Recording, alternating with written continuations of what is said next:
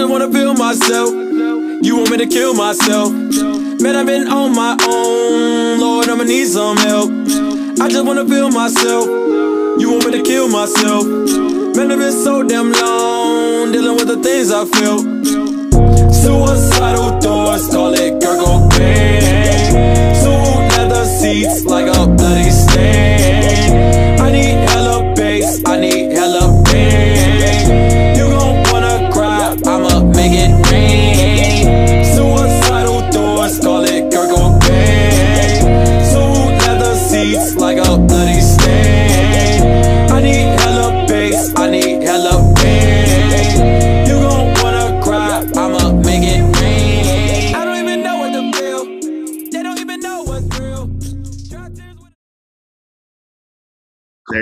Nice. Uh, I'm not going to lie to you though. I don't know if this is going to be uh, video or not. I haven't played around with the video aspect of um, of Spotify yet, but this might be this might be one of those times where I'm going to have to. Listen, I mean, these are two handsome gentlemen that you're I mean, listen, you said it, not me. one time that you're gonna want to try it out. I, I'm I'm I can't believe this is actually happening, and I know that sounds so random, but like, you're finally on the podcast, man. It's been a long time coming. Um, should should we shout out our sponsors first? Oh yes, that's right. Um, for those of you who are wondering, we do have a sponsor for this uh, episode. We are sponsored by Hennessy in this episode. Never never settle. Never settle. We're sponsored by Hennessy. No, not really. But um, if you guys know me and uh, Mr. Nuck over here, you know that we love some hen dog. That's uh, that's one thing for sure. So what's been going on, my man? What have you been up to? You know, living life Yeah. What does that mean? Like Larry. You know, living like Larry. Living like Larry. How you done? Your uh, your cat.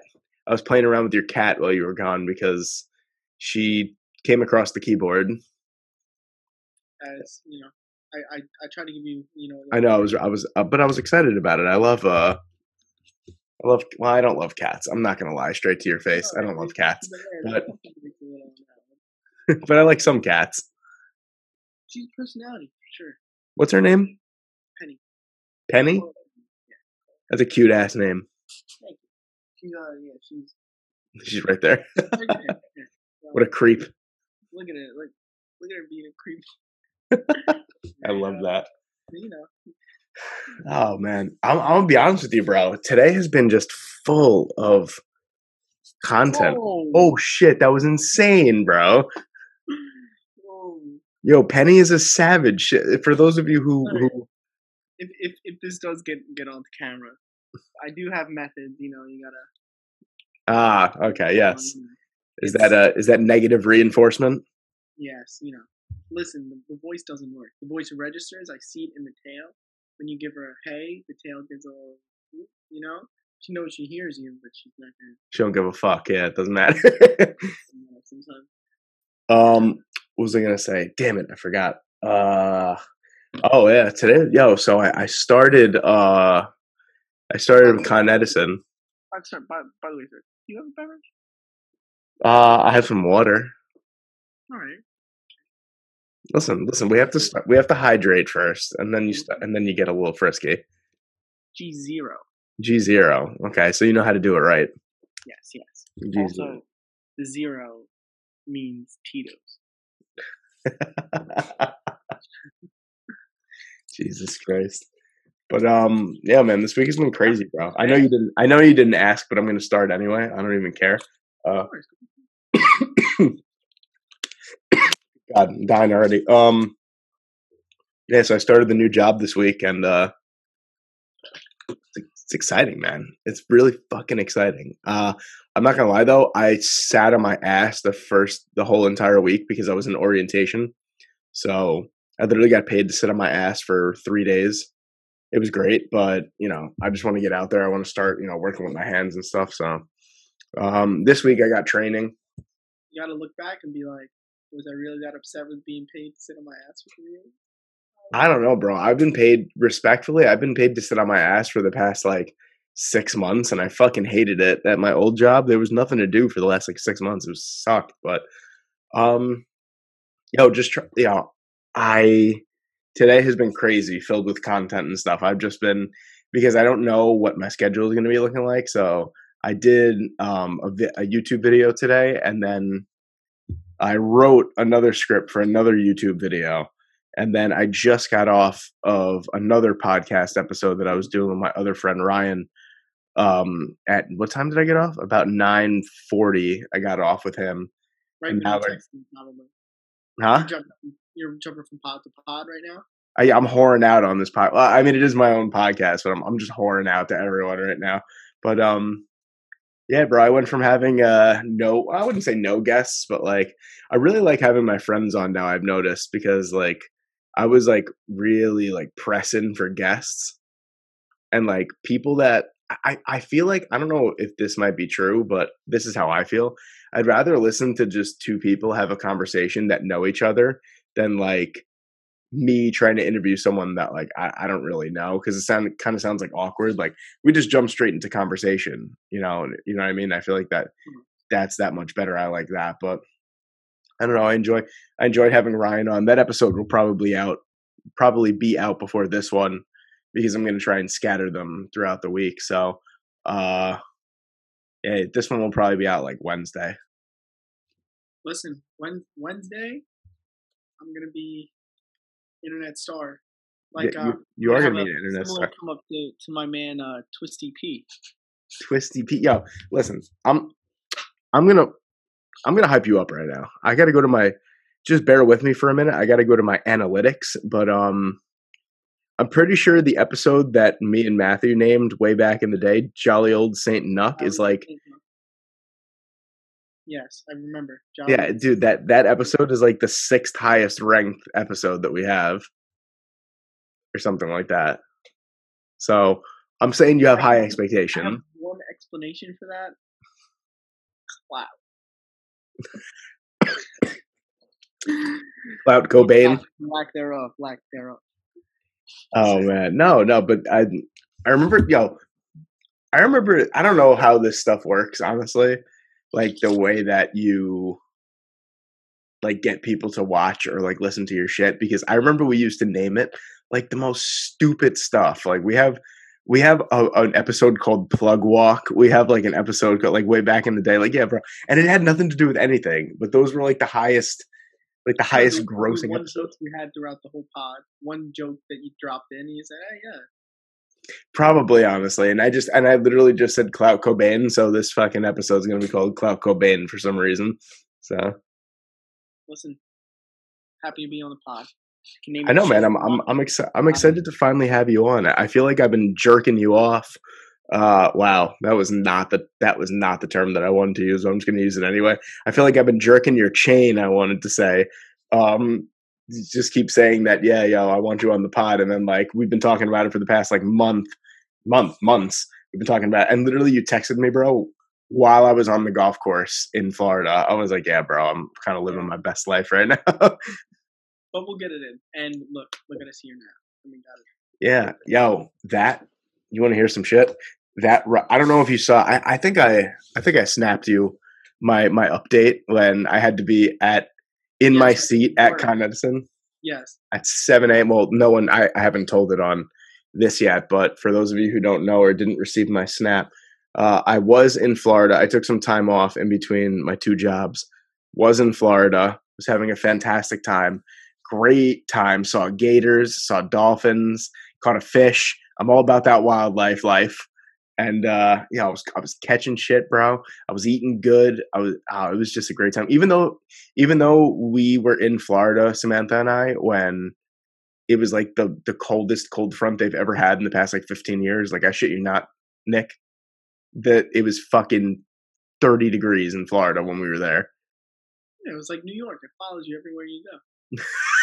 Yeah, right. I think we brought the cold wet. Like her Samantha's grandmother was like, "Yeah, it never gets this cold down here." I was like, yeah, "Of course." Uh, fucking, we brought it down with us, but whatever. Having a great time, and as you know, we were down there during the storm. But then JetBlue was having like really bad problems, like rescheduling everything, and they apparently had like COVID problems, like within their staff at JFK.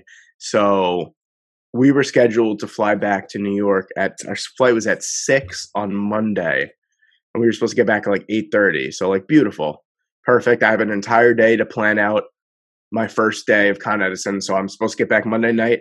I'll sleep in on Tuesday, get all my clothes ready, get all my papers ready that I have to bring. Wonderful. Have a nice day. So I get back from we went on a fan boat at like one at like twelve o'clock in the afternoon. It was like the last thing that we were gonna do. Real hick shit. You know what I'm mm-hmm. saying? Like like real hot boy hick shit we were gonna do. And um that's where I saw the gators. I saw the baby gators. That was cool as fuck. Um so Tebow sighting. huh? Tebow sighting. Nah, no Tebow sighting, but there was a you know, Aaron Hernandez, all those guys over there. Nah, I'm just Well, fucking with you, but have some wild dreams. They might, I I hope they're not haunting you down there. Nah, nah, I was chilling down there. But um, so you know, we got off a fan boat. We're driving back to the house to like pick up our shit. So we were gonna drive back to the house. We were gonna eat lunch and then leave for the airport. We were gonna leave about three three thirty because from there from Merritt Island to Orlando International was like forty five minutes. So we get a text. I have the text updates on my ticket. So I get a text at like 1.30 that our flight was pushed back from 6 to 8.30. So I was like, all right, fine. Like as long as I get in on like Monday night, even if it's late Monday night, I don't even care what time it is. So I was like, ah, whatever. We got pushed. We got pushed back. Oh, pardon me. Ah. And then this story is so tiring that I, I literally, I, I just yawned. But then I get another text like 20 minutes later saying that it was pushed back to 11:30. And then you're reaching some like, you're reaching some like murky territory when you talk about flights that go out that close to like midnight because then the airport quote unquote shuts down. You know what I'm saying? If flights don't go out, flights just come in. So we get to the airport, we're like, fuck it. So we tried to get on another flight that was going to Newark. Uh, that didn't work. That fell through. So then we were like, fuck it, let's risk it. Let's go to the airport. We go to the airport. We're sitting there, go through security, everything, bag checked, everything. We get there and we're sitting. I'm sitting down. It's about it's about 7:45. I get the email from JetBlue that our flight was canceled. No Now canceled. Now completely canceled. No update on hey, go to the help desk. They'll get you re- they'll they'll get you another scheduled flight. So we run over to the help desk. I'm thinking at this point, I'm already mentally prepared to drive. Like I told her, I was like, you have work. This was Monday night. She had work at 12 o'clock on Tuesday. So I said, well, regardless, you're probably not going to go to work. So we have another full day. Let's just, I'm thinking to myself, let's just drive. Because then she had work on Wednesday too. And then that was my first day at Con Edison. So I had to be there. You know, I can't like not I can't like be like, yeah, I can't show up on my first day. Um so she goes, you know, she goes to the help desk and she's like, yeah, what can you do for us? Refused to help us, bro. They didn't even look at other flights for other airlines. They just didn't want their customers to like get home. They were like, it's JetBlue or nothing. And then I said, all right, well, maybe there's a flight coming out JetBlue or die. JetBlue or die, baby. And I was like, all right, maybe, like maybe there's a flight going out tomorrow morning because like if it's going out at like six or seven a.m., let's just fucking sleep in the airport and then we'll still get home like at like eleven or like twelve. We'll still have most of the day. Nah, nothing, nothing until Friday, bro. Friday. So I was like, all right, definitely can't stay here. So as soon as I heard Friday, I picked up the bags. I said, Samantha, let's go. Let's go rent a car and we're just gonna drive. So she's like freaking out. I'm not. I- I don't know like what what happened, but like I just wasn't worried at all. I was just like, yeah, we still got time. Because in reality, like even if you drove, it's like a 21 hour drive, but like I still had like 40 hours. So I was like, all right, like I got plenty of time. Like Yeah. I'm willing to drive like straight to LaGuardia to drop off the car and then go straight into the city with the clothes that I had on to go there for my first day. So I was just like chilling. I didn't even care. Prepared. I was prepared, bro. I, I, I didn't care. So we rent the car. Car was expensive. Car was almost a thousand dollars. Um, yeah, it was like nine fifty, bro. It was expensive. I had to wait, bro. I waited at the carousel. They said your bags are going to be at carousel four. So okay, no problem. We get the rent a car. I told Samantha to sit in the car. I'm going to go get the bag. I go back into the airport. I'm sitting there, and I'm like, the the fucking baggage claim is not moving. I'm like, where the fuck? I'm sitting there 20 minutes, 25 minutes. I'm like, where the fuck is our bags? So she's calling me and she's like, are you like, are you all right? and I'm just like, Yeah, I'm fine. I'm waiting for the bags. So the woman comes out from the office after seeing me sit there and I guess overhearing me, and she's like, "Oh, all the bags for uh, flight 1284 are over here. We didn't put them on the carousel." And I was just like, "You, you didn't. Fi- I've been sitting here. I've been sitting here like a horse's ass for 25 minutes, and you didn't, you didn't tell me." So whatever. That was like a half hour of the trip that I'm never going to get back. So you know, whatever. We're we're, we're driving. Um, we drove into South Carolina, so I drove for about four or five hours. It was like 1.30 in the morning, and I was literally like seeing shit cross the road, and I was like, all right, I gotta get off. We gotta get some sleep. Like I can't like drive anymore. So we get a hotel, whatever. You know, wake up at like seven, get some breakfast, book it the hell out of there. Uh, get home. Didn't really hit much traffic at all. About twenty. mi- We didn't even hit traffic getting back into the city. I hit like twenty minutes of traffic going through DC, and that was that was it. So it was it was clutch that like it didn't really match. Like the traffic didn't really match up with our schedule. Um, you know, drop the car off. Whatever. Uh, I feel like there was something else that happened in between there. Oh, uh, wanted to get because I drove. So the way that rent a cars work is that we got a two day rent a car. Use Enterprise? Now I used Alamo because they were kind of cheaper. Are they like an airport there? They got there in the airport Yeah, garages? yeah. Okay. So I was like, whatever. Um, so we we we got to we rented the car at like eight thirty on Monday night, and we got to the rent a car place at like like like eight o'clock. So they give you a twenty five hour window to like return the car if it's a one day rental. So I got a two day rental and it was like a thousand dollars. So I asked the guy, I was like, is there any way? I was like, this is inside the 25 hour window. So I was like, is there any way that I can get like the second half cut off of this bill and I could just pay like half of it? Because like That's that's really not yeah. yeah, because it's not fair. I mean, like, I mean, if he said no, I would have been like, all right, fuck it. Like, I'm home. I'm safe. I'm going to get to work on time tomorrow. I'll just pay the thousand dollars. It didn't matter to me none because JetBlue was going to fucking pay for it anyway. So you know, I was like, fuck you, JetBlue. Yeah. But so, you know, the guy like closes out the account before I ask him. So I was like, so I go inside. The the wo- they're like not understanding what we're saying. I'm just like, we brought the car back before 25 hours. I just want to pay half. Just tell me if I could pay half, and if not, I'll be on my merry way. And they were like, "Yeah, where's your receipt?" And I was like, "Oh, I never received an email confirmation, but like that's okay." And they were like, "Oh, uh, check this email address for us." And I was like, "Okay." So it was the wrong email address. And mind you, it has to be under my name because I'm 25 and Samantha's 24. So she can't rent a car. I can. hmm So it like it had to be my email, had to be everything. So they said the email wrong. So I go, okay, let's just change it so we can recover the receipt. They go, uh, no, you have to call Orlando International and get all the information like like redone. And I was like, okay. So at that point, I was just so tired and so done. I was like, we'll just deal with it tomorrow. I was like, I, I wasn't even mad. I was just like, let's just get home. I don't care. They could tell me that they're charging me three thousand dollars for this car. I just want to get home. I don't even care. So she deals with it like while I'm at work, and she texts me. She was like, "Peter, did you read this fucking agreement?" She was like, "This woman got all of your information wrong, like everything, like phone number, name. She spelled everything wrong. Like everything was just fucked." And I was like, "No," because I was so like. And granted, like she got mad at me for that, and I kind of understand. But at the same time, like I'm not thinking about the agreement. You know what I'm saying? Like I'm not thinking about reading the agreement. I want to get in the car as fast as possible and get home. You know what I'm saying? Like so I I wasn't even thinking. And she didn't even let me read the agreement too. She gave me the part where you like initial all the lines. So she didn't even give me like anything to read over. So I'm just like I'm Which just like initial here, sign here, date here. Yeah, like yeah, there, there was no information on the paper that she gave me. So that that's why when I signed everything, I was like, okay, give me the keys, we're gone.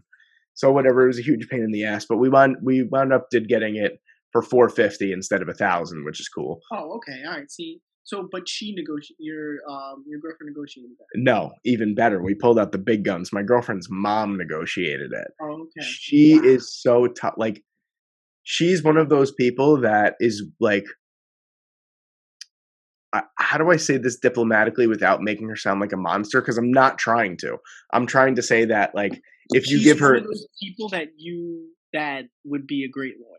Yes, yes. You give her an inch, bro, she will take an absolute mile and take all of your money with it. Like whatever you're offering, she wants like double. And she usually gets it because she's so like tough and stern. So like we brought the big guns out and I think uh it's emotional disturbance, and now actually you owe me money. yeah, bro, she would just she like say like I'm I'm not saying that she's not nice. She's a wonderful woman and so is my girlfriend. They have that gene that they could like something goes wrong at a restaurant they have the courage to be like okay so like my my entree was wrong you're gonna take that off the bill bro like me like that's my entree now bro like i'm eating this i'm not sending it back like Have you ever seen the video of the dude that eats his entire meal and goes, "I'm not paying for this. I didn't like it." And she goes, "But sir, you you finished the whole the whole plate." And he goes, "Yeah, but but I didn't like it, so you could, but I so I'm not gonna pay for it." And he goes, he's on live, and he goes, "You see what she's doing to me?" And she goes, "Let's ask the audience. You think he should pay for it?" and it's so obvious that he should pay for it. And he was trying to argue out of he broke clean. When I say clean, there's bones on the plate, clean everything. He's like, I didn't like it. I'm not paying for it. I love, bro. I love when that happens. When I used to work at this convenience store by our house, like this one woman came back, with, like you know those Lindt chocolate bars, like the Yeah. actual, like the big ones. She came Yeah. back with um, The bite taken out.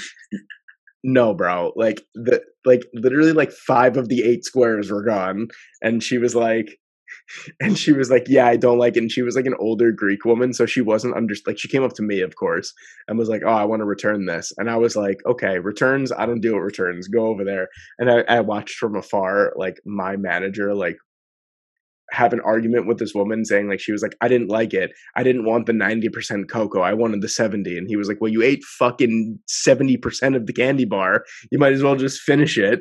And she was like no i want a refund. I want a free candy bar. And he was like this is ridiculous.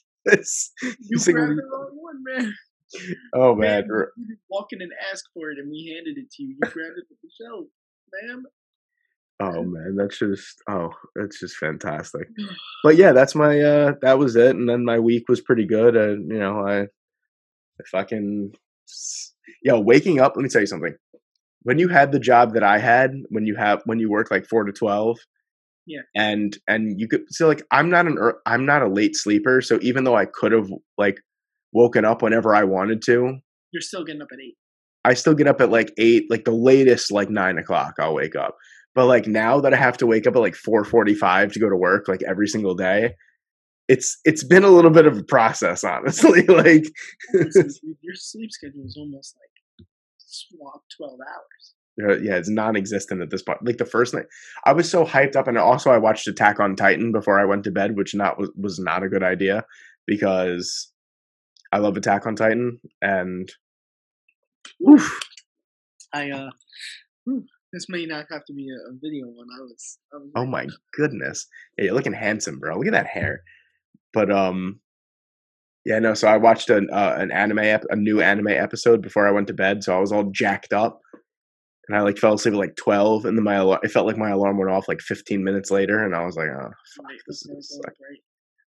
but yeah, I mean, like, big boy job, got to do big boy things, and I can't be complaining about sleep anymore, you know. But I'm gonna be working like they literally said like the union rep came in yesterday, and they don't sugarcoat shit, bro. You want to hear some funny? You want to hear something funny? Both guys, so they brought down the for the local one two electrical operations union, which I'm a part of now. Um, they brought down the business agent and then the senior business agent for like the region. Both were named Frank, bro. Dude, they walked in at like they were supposed to speak to us at eight. They both walked in at like seven fifty nine. Just started talking. Like they walked into the room and were already talking. Like they like it was so funny because the, the our like orientation leader was talking and just completely cut like her off. I was like, "All right, how you doing, boys? Good morning." He was like, "How you doing? I'm Frank. Uh, I forget his. Oh, Frank Morales. He was like, I'm the senior business agent for, you know, whatever region. The other guy was like, I'm Frank, uh, I don't know, fucking Tortellini or whatever his name was. And and he was like, I'm the business agent. I literally looked at the guy next to me. I was like, these guys are the same fucking people. It's like, they sound exactly the same. They look exactly the same. Like, what is Bro, I'm telling you, I'm gonna be like transformed. You're gonna talk. You're talking to me now while I still have like my regular vernacular and like and my regular like accent. Two months from now, you're gonna be talking to me. I'm like, hey, Nuck, how the fuck are you doing?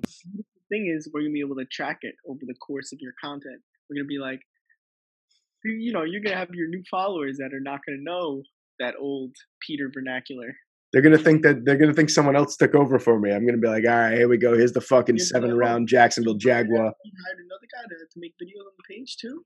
Yeah, I honestly might have to. I was thinking about it the other day. I might have to like bring someone on because if I'm going to be working like 70, 80 hours a week some weeks, I'm not going to be able to have time to, to fucking do this. Hey, You know? if you edit it, I'll, I'll, I'll speak. I got me and my me and my co-host right here. Ah, Penny. Yo, I love the way cats jump. She is extremely agile. You saw her almost kill me before. That was the greatest thing. I'm so glad that I caught that on video. Yeah, she she's uh she's really good. Very. Cool. Yo, this guy bet uh, a 10 leg UFC parlay and won $11,000. Tonight? Oh, Strickland won? Yeah, Strickland won. Why am I not getting these updates? my my UFC crack. Was it a decision? Uh, it wasn't today. It was uh back when they Ngannou fought. What are you talking about? I uh made a couple thousand bucks. Okay, wait, hold on. We were talking about two different things, but I'm immediately more interested in what you're saying. What? Did somebody bet ten leg UFC parlay, right? yeah. Yeah, yeah. I was saying when I I, I uh, a couple back when Ngannou fought, I had a, four leg UFC parlay, uh, two thousand bucks. Oh yeah, you were telling me, but uh but you didn't mention it on the on the show, but that's uh Did I the picks? Did I give you my picks? that's nice. I think you did, yeah. Oh yeah, I told you mine and the only one that I missed was I bet Gane instead of uh Ngannou. Right. Right. Yeah. Um, nobody saw Ngannou doing that to go. I'll tell you that much. Nobody saw it. I like how did you see the like pound for pound rankings and they were like Ngannou flies up the ranks because of the way that he beat Gane. I'm like that doesn't mean that like he's like he can't do that to everyone. Like if he tried to wrestle with Stipe Miocic, I doubt that he would be as like You know what? It does show that he's a little bit more well rounded, yeah. but at the same time, he's take away the punching power. He's the freaking. I mean, not the punching power, but you know that you know. Derrick Lewis could probably wrestle better than him. Uh, what's his name? Curtis Blaydes could probably. Curtis Blaydes oh Curtis Blaydes is a fabulous wrestler. Um, he he just knocked out Curtis because he knew that that upper that uh uppercut was coming anytime he went for that shot. So Yeah. Ngannou did good there. Um, Stipe would out wrestle him. You know, so he's not champion. You know, that wrestling stuff isn't really you know his go to. Let me ask you a question as my UFC correspondent. Um yeah, I just I brought you on. You're hired, by the way. You're my UFC correspondent. Wow. Uh, Do I have to read the Manscaped ad now? nah, you're good. I'm actually wearing the Manscaped shirt. I don't know if you can no, see it. it. It's beautiful. I, I, I really, I just kind of caught my eye just now. but um, let me ask you: you Do you think that he's going to sign a new contract, or do you think he's going to try boxing? Um, it's a really good thing, uh, question to ask. Uh, at the end of the day, I feel like he's not going to fight for a good second. Tyson Fury probably is looking to, to get a fight sometime soon. Mm-hmm. Um, I don't think it's going to align for Ngannou to get that boxing match versus him right away. And I think that he'll just end up re upping with the UFC. And Tyson Fury has shown willingness to go over to the UFC. So, but Which is which is wild to me because like I never understood these guys. also tweeted himself from his account, me and Ngannou in the UFC, in the UFC octagon with UFC gloves on. Just stand up only though. That would be the stipulation. Well, I mean that would that would probably like I mean that would favor Tyson Fury only because like even though Ngannou like can't really wrestle, like he probably still has better wrestling chops than Tyson Fury does. Boxing match because I've seen videos of uh, Tyson Fury working on knees and elbows, and uh, I don't know about leg kicks, but I've, I've seen videos of Tyson Fury working on knees and elbows and stuff.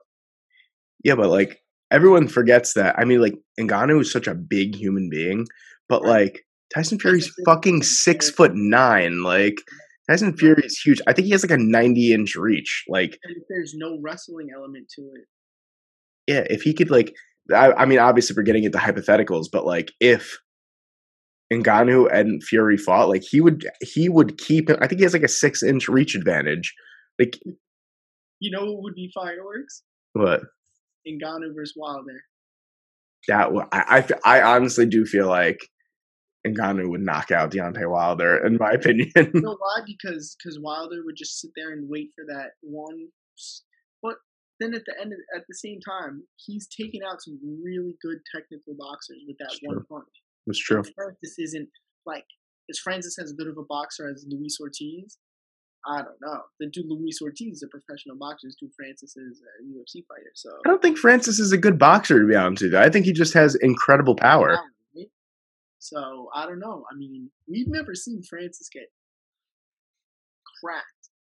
Really, he does have pretty really good striking defense, and we've really never seen him get jawed. You know, I think the one guy, the one guy that could have jawed him, only because they're the same body type, was Gane. But I think that Gane fucking like, I think he played it too safe, honestly. I think Gane was trying to stay really light on his feet and move a lot, and uh, and he wasn't hitting him so much with heavy shots as much as just hitting him and He's just tapping him up, yeah. and just like taking the confidence out of him so that he had to because you know when Francis is- is not making contact with that big hand and it's just getting poke poke poke poke you know like it, it'll change his mentality which you know it did but for, in a bad way for him you know so Bro, I saw um Oh, what I was getting back to before was I I love I love and hate when that sip really got you. I love and hate when um that's funny, you know? I love and hate when like athletes step out of their com- comfort zone because like look at McGregor for instance and like don't get me wrong like at the end of the day McGregor was laughing all the way to the bank and still is laughing all the way to the bank. He made like 115 million dollars off that fight but like he has been he's plummeted since that fight. Like if you think about it like his next fight after that was what? That was that was that was Khabib was his next fight and then he lost that and then you know he Right. beat he beat Cowboy and then he lost you know twice to fucking Dustin Poirier. So like his career has gone like downhill since that since that fight. And I feel like like look at Tyron Woodley. I know that Tyron Woodley's career was basically over like you know what I mean? But like he fought Jake Paul and then got fucking knocked out you know what I mean? Like what kind of look is that? In you know? So I feel like I feel like for Fury, even though and, J- Joe Rogan even brought this up, and I, I thought that this was interesting. He thinks that Tyson Fury is the best heavyweight boxer of all time, and I was like, at first, you know, when you hear like something and you're like, that can't be right, but then you like really look into it and you're like, what a true heavyweight is, because you know how like back in the days of like, um, what's his name, the fucking the old um Rocky Marciano and guys like that, bro. They were like fucking 185 pounds as heavyweight champions. Now these guys are look at Ty- what does Tyson Fury weigh? look at this right Yeah, huh, see, I'm gonna meet you in the alleyway. See, yeah, it's like you're gonna get roughed up. See, it's like yeah, I'm gonna have steak and eggs for breakfast, lunch and dinner. yeah knuckle sandwich Have you having a bully day? Bully. But um nah yeah, back in the day though, those dudes were like so small. And then I'm like thinking about it too, and I'm like, shit, he might be right, bro. Like Fury might be the best ever as a heavyweight. only thing I do have to say is that in his prime, that dude Ali was different. Yeah. I mean, obviously none of us have been well, neither of us were anywhere close to being alive to seeing that. Yeah, but I've, I've, I've, I've looked on YouTube. I did. This dude is he's he's different. And and I'm big. I'm very big on modern athletes are much better Oh uh, yeah. like and everything than past. I'm very huge on that. I'm, I'm believe that that to be true two million percent. I think fucking Isaac Yiadom is a lockdown corner in the '90s. You know what I mean? That's that's nah, maybe not. I can't go to that point. He's actually booty cheeks, but I just you know the, the, that's the line. No, thinking. but I, I think you're right. Eli Apple might be a serviceable corner back I in the back in the '60s. I think you're right, but at the same time, there are those few exceptions that are transcendent. Those Right. talents are transcendent. So, like, guys like Will, I was gonna say, guys like Wilt, Bill Russell, like, like you said, Muhammad Ali is probably. I mean, you put Mike Tyson in any, Jordan in any. I think I 100 percent think Jordan, 100. percent I think the same thing for LeBron James. I think for So both of them. You think? You think What? as a straight basketball player, you think Jordan playing in the modern era, who's who is is better than him, who's worse than him? I think that LeBron James, besides for, I think first off, I think Shaquille O'Neal is the most dominant basketball player of all time. Um, but besides for Shaquille O'Neal, I think that LeBron James is the most unstoppable basketball player of all time. I think that, like, if it came down to it, if Michael Jordan was playing today and LeBron James was playing today, I think that LeBron would be head and shoulders better than Michael Jordan. I would also agree with you. I would say that he would be in the modern NBA. He'd probably be something like James Harden is. Yeah, I think he would be. Well, I mean, also he was a lockdown defender too. So like, mm. so that that's big into consideration too. But I I I just like LeBron, bro. Like I, I love seeing the the like oh. LeBron would never last in in the '90s, and I'm like, yeah, he fucking would, He bro. He wouldn't last. He would be He would dominate, bro. Like, what are you talking about? Like, have you seen? Not only have you seen some of the defenders that like Michael Jordan went up against, what six foot eight, 265 pound freak athlete was driving down the court the way that LeBron James was in the 90s? Scottie Pippen, who they considered probably the second best guy. Yeah, that's what I'm saying. Like, bro, there were so many prototypes. had guys like Shawn Kemp, but how well rounded is Shawn Kemp's game? He can do the run and jump, Yeah, but he doesn't have the pass. He doesn't have the dribble. He doesn't have the shot. He doesn't have the deep. Well, he did have the deep. yeah. And then you look at guys, see, like, like Shaq. I think Shaq would be a horrible player in today's NBA because The So way the- that they, it would depend on what team he plays for. I think. Well, also it does and it doesn't because I- I'll tell you why. And I've I've I don't talk much basketball, but now this kind of intrigues me. And I and I watched a bunch of videos on it. So if you have Shaquille, say you put Shaquille O'Neal on the Lakers right now, right? So obviously, huh? That's a bad fit. Oh, not well. All right. So let's just say in the perfect fit, Shaquille O'Neal is on the Lakers, right? If you play a small five, so say like the Lakers are playing the Golden State Warriors, right? Who play a small five, Right. Right. You're forcing Shaquille O'Neal to come out on the perimeter and defend. And if he's not and he's staying in the paint, then you have four defenders against five shooters. Right. So he automatically becomes a liability because if you're drawing him out, he's going to get blown past. And then if you're not if you're not bringing him out to defend, then there's always one guy that's wide open. And then on the offensive side of the ball, it's just hack a Shaq. You know what I'm saying? People are just going to. I mean, granted, like you don't have that many people that could foul out of games, you know, defending Shaquille O'Neal, but at the same time, like he could score as many baskets as he wants. If he's playing on the defensive side, he's going to be a liability.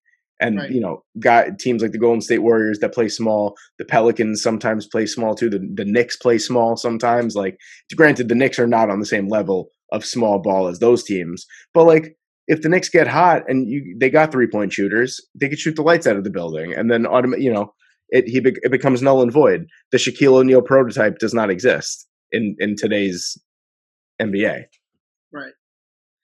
and um, Everything goes out to to how it's evolved. To like, yeah, Shaq is huge, but like, you can kind of get away with it if you have guys that are built like Rudy Gobert and built like Mitchell Robinson, guys with that long, lanky wingspan that at least can get a hand up at defenders, you know, or, or I'm sorry, not defenders, at shooters, you know, and Yeah. Mitchell, you know, Mitchell Robinson's blocked like double digit threes in his career going out on the perimeter. Shaq, you know, not saying that he can't do that, but he's just he's big diesel. He's not, you know, quick and uh and and, and agile to, to be able to do that. But I do still think that I don't know if Shaq is totally a liability, but he definitely would get exposed on that. But I know as far as getting rebounds and anytime that anyone you know goes into the Oh yeah, he'd be fine. Yeah.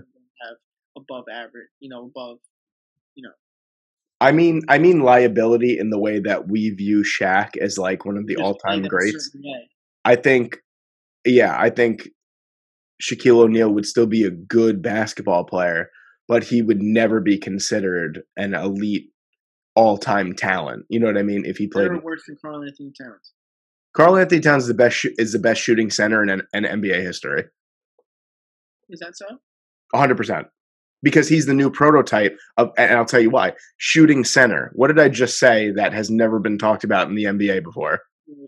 A shooting center. Have shot better than than Karl-Anthony Towns. Karl-Anthony Towns is like the only center in NBA. forty percent this year. Karl-Anthony Towns is the only like center in NBA history that is average uh, that had like a 40 a a 50 40 90 season.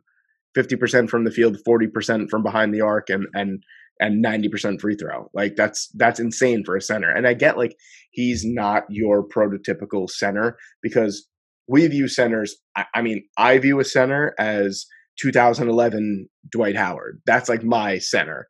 You know what I mean? Like huge, big shoulders, block shots, know, I rebounds. had I had Tyson Chandler. Yeah, exactly. That's what I'm saying. Like, but now it's different. Now it's it's guys like Karl-Anthony Towns. Now And- it's guys like Stoudemire, like the power forward, are being moved to the center now. Exactly. Yeah. That, of that mid range, that kind that you know can shoot, still six eleven and big. Now they're the centers. God, I miss Amar'e Stoudemire.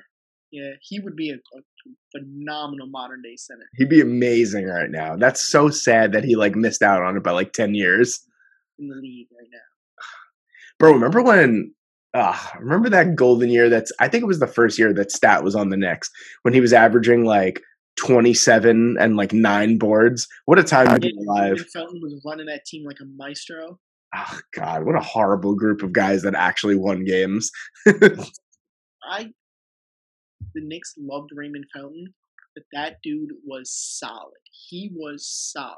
I I was always a Raymond Felton fan because because you know when whenever he went out there, all right, maybe the dude's not putting up twenty a night, but he's he's a good eleven to to to 16, four to five assists, get you a steal, shoot a good. He he's not jacking. He's not going out there jacking up shots like he's the next coming of uh you know like he's an all pro. Bro, I got you. I, I got a name for you that maybe you'll remember and maybe not. That the Knicks Right, love. well, Just, I guarantee you, I'm gonna remember. ju- What what what era? Give me the era. And let me get let me let me get one guess. Give me the era. Let me get one guess. I guess it would start in. I don't remember when he joined the Knicks or when he was on the Knicks, but I'll say like 2006, 2007. Okay, And he's a and he's a, a he's a point guard. 2006, 2007, a point guard. Yeah, so like from that time until about I would say like 2010, and then he left and then came back for a short period of time. Who, Toney Douglas. No, but that's a that's a solid ass guess. Uh, No. th- hold on. Let me, let me get one more guess. Uh, point guard. Yeah, I think he was a he could have been a shooting guard too. 2006. Landry Let's say- Fields. Huh? Not Landry Fields. No, no, another good guess. Who? Nah, Chris Duhon, bro. Duhon. Okay, yeah, yeah, Chris Duhon. Bro, That was my guy. He was nice with the with the steals. I He was nice with it, and then he left for a while, and then he came back. He was nice for a little while. Let me see. I gotta, I gotta see that. That hold on. You I know gotta. what? I've been to his uh, career high game. I've been to uh, Nate Robinson's career high. Really? Yes, forty-five versus the Portland. I think I think it's forty-five versus the Portland Trailblazers. He he was killing all game. He kept doing. He would ISO up top, and he kept driving and doing that little like like crossover, but like that cross stop. You know when you kind of step back like that Kemba Walker, hmm and he just kept pulling from around the free throw line, and that mid range was killing for him all game. And I noticed I was like, this guy's been doing this a lot all game, and I was really young. It was like my first basketball. And, I looked on the thing, and it said, uh, I was like, who's this little guy? 45, and I was like, Nate and Robinson, Nate Robinson. And then uh, I think that was the same year he did that slam dunk contest for the second time with the kryptonite. I think that was the same year. And then I was like, oh, that's my boy Nate Robinson. You know what I mean? Like, Yeah. Bro, I'm looking at why do I remember Chris Duhon being a much better player than his numbers? So like he pulled up he pulled up in Chicago for four years. Right? Was eh, not not too much. Let's see what did he what did he, he averaged like like eight five five point nine, eight point seven, seven point two, and five point eight in his career. Then came to the Knicks where he had his best career season. He shot eighty six percent free throw percentage, thirty nine percent from three, 42 percent from the field, which is not that terrible. Um, three three rebounds a game, seven assists, and eleven point one points per game. And then he just fell off a cliff after that. and he started averaging what, six, and then he averaged seven seven? his next year, but then averaged like five assists. And then he went and then he went to Orlando for a couple years and then the Lake bro, this man only played for nine years. I feel like he played for like I feel like I thought he played for like twenty. Listen, in our hearts, In our hearts, he's a he's a goat, even though he only played for the Knicks for like two years. my boy just uh, called to uh, shit talk the uh, the Knicks to me. How we were blowing out his Lakers in the first quarter, and now we are losing 108-103 with a minute 17 left. Bro, how we were winning? Weren't we Well, winning? We were just Knicks basketball too, you know. Weren't we winning like 71-56 at halftime? Sir, I can guarantee you that we were up by. I can confirm at one point we were up by 19. Other than that, I don't know the whole lot of scores. I kind of tuned out after that. I said, "Oh, okay, it's one of those games for us," you know. I, you know, I find this conversation fascinating because I I rarely talk basketball, especially on the podcast. Like, if it's not one of our, here huh? initially? How do we gravitate here initially?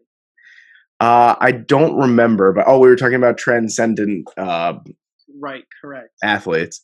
Right. Oh, because we were talking about boxing, and then we were talking about Rocky Marciano. That's Rock, fucking how you doing, Rocky Marciano? How you doing? How Oh, you doing, Marciano? Hey, fuck. How are you? But yeah, no, I I think that to sum up the initial point of the conversation was, I think that Michael Jordan would still be a great player in today's NBA, but I think that LeBron James would still blow him out of the water in like every other category. LeBron's just different, bro. LeBron is just like an, like the most exceptional athlete I've ever seen in my life. Now, what do you think about my man Curry though? Because I really think that that dude's otherworldly, and he may be struggling right now, but if you, but I mean, you don't see anybody shoot that shoots No. the way that he shoots against NBA defense. I mean, I'll be straight up with you. Nobody Uh, shoots at college level. Nobody, bro. Kids shoot like that in high school when you know they're the five star recruit and they're playing against kids that are looking to go D three. They're the one standout guy. You know what I mean? I mean, Really pulling like like these guys are. I'll be honest with you. Um, I was on the Curry like hate train for like the last like six years. Dude, the only reason why the only reason why I was not before this year, before before like two years ago.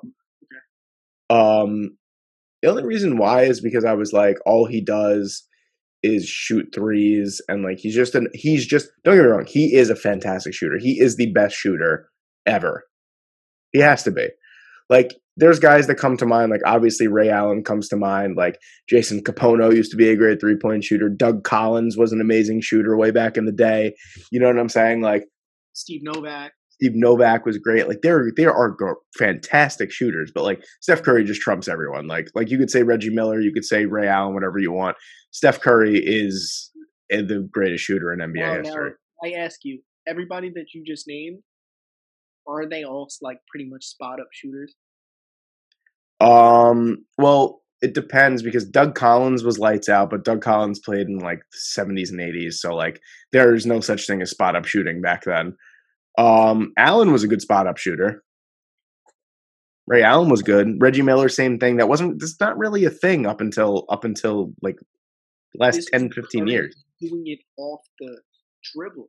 That's No, no, no, no, no. Curry, no, Curry's just different, bro. Like, I, I don't think that's the reason. Curry's not not a guy that's so great at shooting because he's standing there and he just catches boom.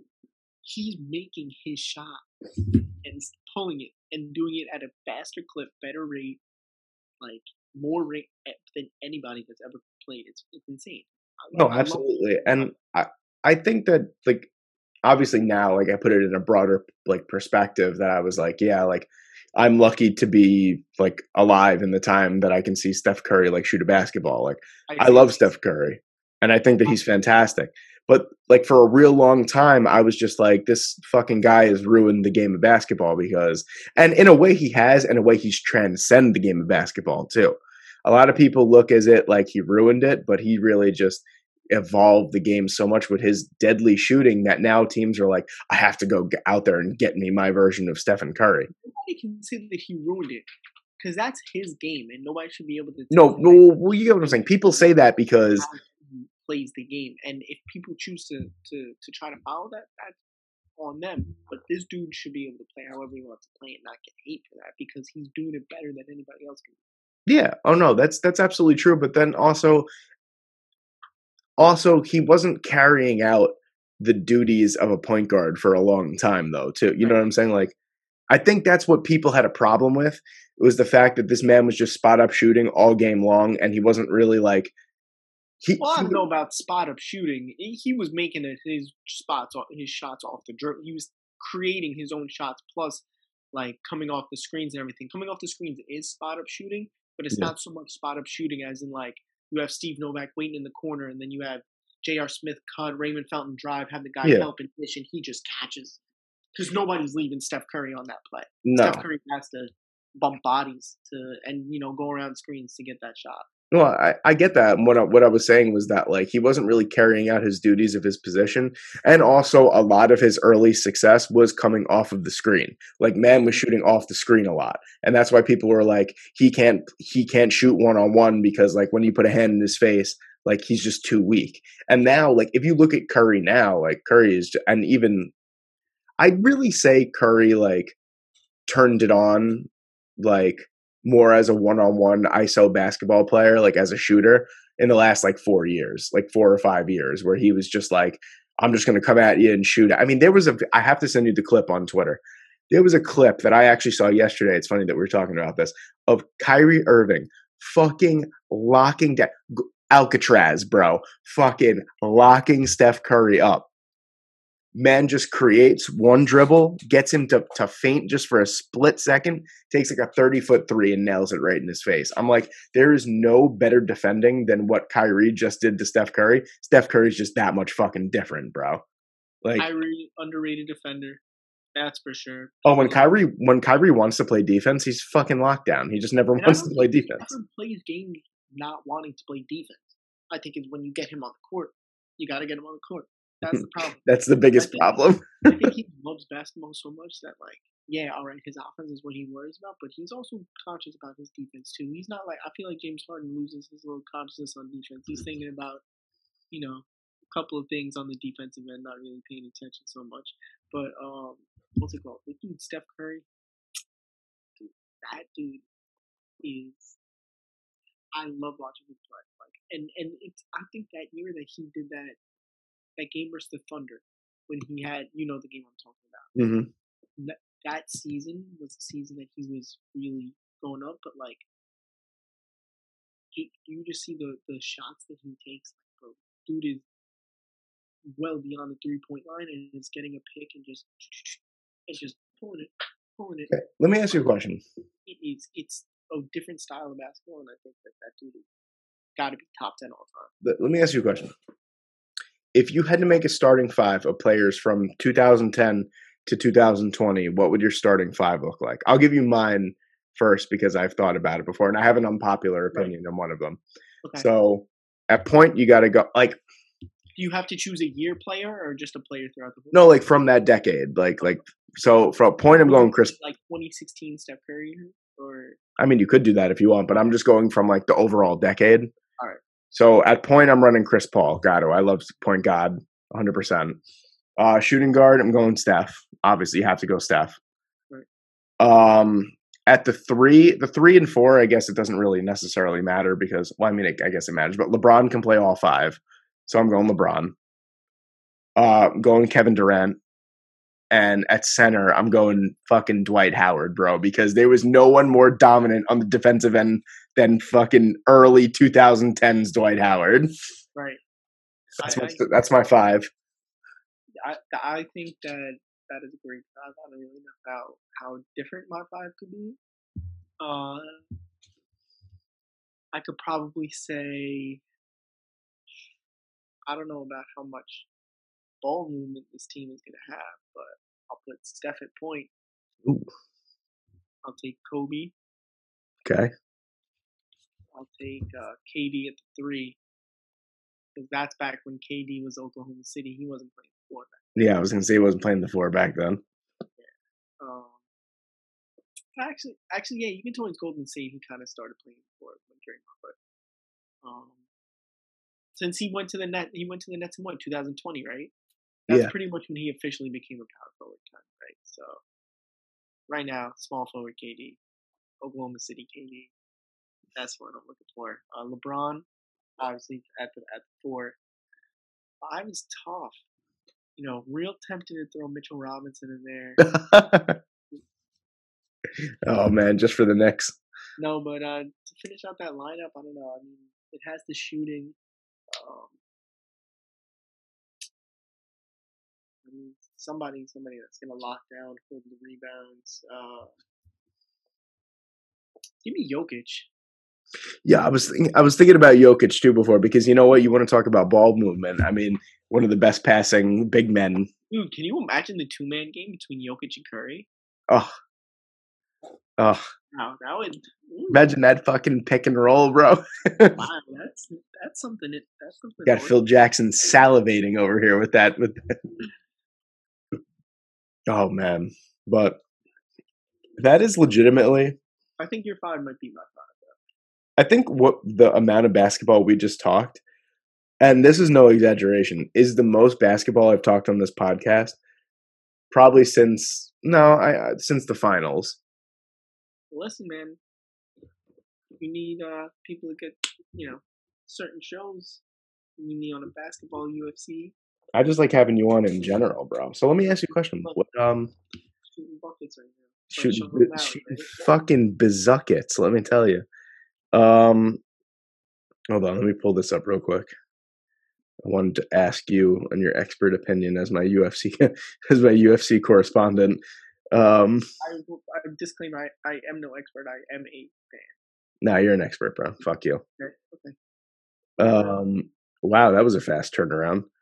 Okay, so the UFC 271 card. Uh, Bobby Green. Bobby Green is finally on the main card. That's nice to see. Bobby, Bobby Green was on the main card at UFC uh, 267. I think. That's right. That's right. Um, oh, Kyler Phillips is back on there too. Funny story. I gotta put this on the podcast from when I was at UFC 267. Yes, sir. Was- me and my good friend Matthew. Um, a lot of you know him. Uh, we were doing our thing, had some really good seats. Um, actually, the person sitting on my right was the owner of, uh, you know, a prominent restaurant in New York City that you cannot really just get a table at. So I was chatting. What what record? What record? What restaurant is this? Do I put it on record? You can say whatever you want. I don't know. Uh, but I'll I will say that it has been shouted out like a drink before. So Is it Nobu? It, is not no. But uh, Have you ever it been to Nobu? Before? No. I have. Yeah. Fantastic. Taking me? Huh? You taking me? When do you want to go, bro? Let's fucking go. Right, let's go. Bro, I, I hate sushi and I literally ate like two rolls of sushi because I was like, this is so delicious. All right. So listen, you say the word, man. You're you're the expert around that part. So you you let me know when I'm going to know when I'm there. All right, you better be ready. Um, so I chatted. I was chatting with a prominent restaurant owner in New York City. Uh, you know, I asked him what he does. He let me know that, and then he asked me I do it, or you know, basically like, what am I doing down in those seats? You know, whatever. And I was like, oh yeah, my uncle is uh he's fight, these fight tonight, and uh, I told him my uncle was uh, Al Iaquinta. And, uh, oh, that he got his shit rocked. he told me that I could come to the restaurant with Al and get a table. Yeah, was that before? Was that before he got his ass knocked out, or Yeah, before it was Oh, when he was walking out because it was before he walked out, and then when he was walking out, he kind of gave me a little tap. He was like, "There's your boy, like there's your uncle," and I was like, "Yeah, like let's go." And I was rooting for him pretty hard in there, like trying to make it believable. He was telling me, he's like, "Listen," he's like, "Bring bring out my for dinner, you know." And uh, good you guys do bring Al. So I was like, "Yeah." So um, got to get in contact with Al, let him know that uh, I told somebody that he's my uncle. I listen, I do have a connection. I do know. Shout out my boy Charlie. Charlie. you know yes. Charlie the cannibal? Yes. Might have to put in a, a little request with Charlie, like, hey Charlie, listen, I kind of made this uh, agreement. If you and Al ever want to go to uh, this restaurant, let me know because got a little in with us. Told him uh, Al was part of my Yo, um, but that's that's believable because Al Iaquinta comes from Long Island, right? Probably that's why I know Al. Like I like I don't. He don't know you, but you know him. yes. And he's from Long Island, whatever, and I know that you know, um, he you know trains and coaches over with uh, Serra Longo and everything. Have you seen Weidman over there? No, but I have met Weidman before at my high school. Did I ever tell you that story? No, I was only asking because I wanted to see if there was any progression on his. I know he's been doing really well since the since the surgery, but it's probably going to be until like 2023 until he gets back in the octagon. Yeah, apparently there was a little uh, setback. So, Yeah, he had like he got some kind of infection or something. so I feel like think he's all good. I feel like everyone that gets like a really bad break like that because that part of your body is just never exposed. So I feel like once it's exposed to like air, you just immediately become infected. Not McGregor. Fuck McGregor. Yo, no, that wasn't a complete. Yo, that video, that video of him in the bathroom going like this. Hold on, one, one, un momento. Oh God.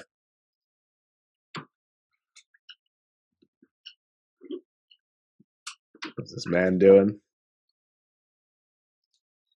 You know, you know when when McGregor's like in his training room and he's like, he's like. First of all, you see the hat. Yeah, and it's cut. Yeah, okay. Have to rub it in. Yeah, my man is pumped. My man is jacked up on steroids. You can't tell me otherwise, That's that's your take. You think he's on steroids? bro. My guy is okay. So when the pic, it might be a little bit. He might be. He might be getting off of his cycle now, but when those pictures emerged of him at 190, of him with the blue with the blue pinstripe shorts what would on, be the point of him doing steroids at that Huh? time? What would be the point of him doing steroids? well, didn't he say that he wanted to bulk up? Yeah, but he was coming off the foot thing. It's not like he had. That's what I'm gonna say. How are you gonna how are you gonna bulk up when you can't move? What do you mean? Like, dude couldn't move. He had a he had a fucking tibia break. He was doing all upper body work, workout. Movement, I don't, bro, bro. There's okay. So what was his last fight at? 155. Yes, What do you think he walks around at? probably. Like honestly. What did he fight Nate Diaz at? Probably like 165, right? Okay, so he's walking around 165. I'd say Yeah, but that's like he probably cuts from 165 to 155 to fight. So his walking around weight, like not training for a fight, is probably Okay, in the 170. I was gonna say okay. I'll even give you I'll even give you better. I'll say he walks around 175. Right. Okay. So, do you see the muscle mass that he put on in? When did that when did that picture surface? When did he break his leg? Uh, he broke his leg in. It's I'll I'll put I'll put this perspective on for you. broke he broke his leg in. Uh,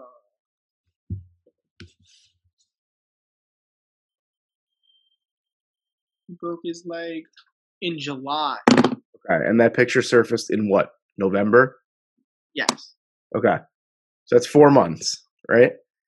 Most people can't put on fifteen pound. No, it not most people. Nobody can put on fifteen pounds of muscle organically in a year. You're not putting on fifteen pounds of muscle in four months without know that this dude could get as much money, um, as much food as he wants, can work out wherever. he Yeah, but it, that it doesn't work like that, bro. That's that's like, yeah, you could gain. Sure, you could gain, bro. You can gain 15 pounds in a week if you wanted to. You know what I'm saying? Like, if if you wanted to do it, like, obviously he's doing it cleanly, eating wise. I mean, like, you know what I'm saying? So say he say he wants to put on 15 pounds, clean eating wise, he could probably put on 15 pounds in a month.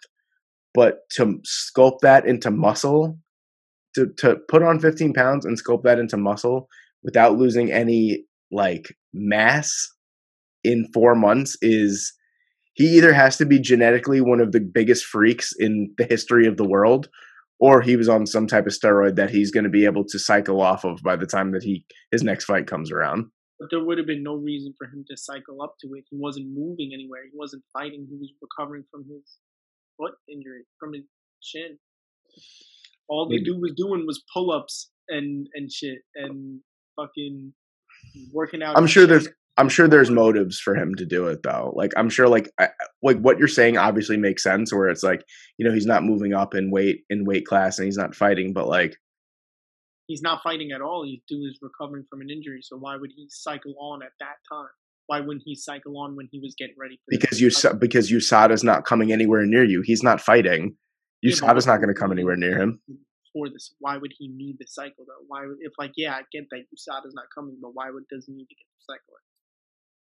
I mean, I don't know his motives, but like you can't tell the the, the scientific facts do not add up to to him getting to 190 organically in four months. That picture surfacing, it just it's just not not a not a real thing. Next, uh, next fo- follow up pod, we have to bring in a uh, an independent doctor and ask them.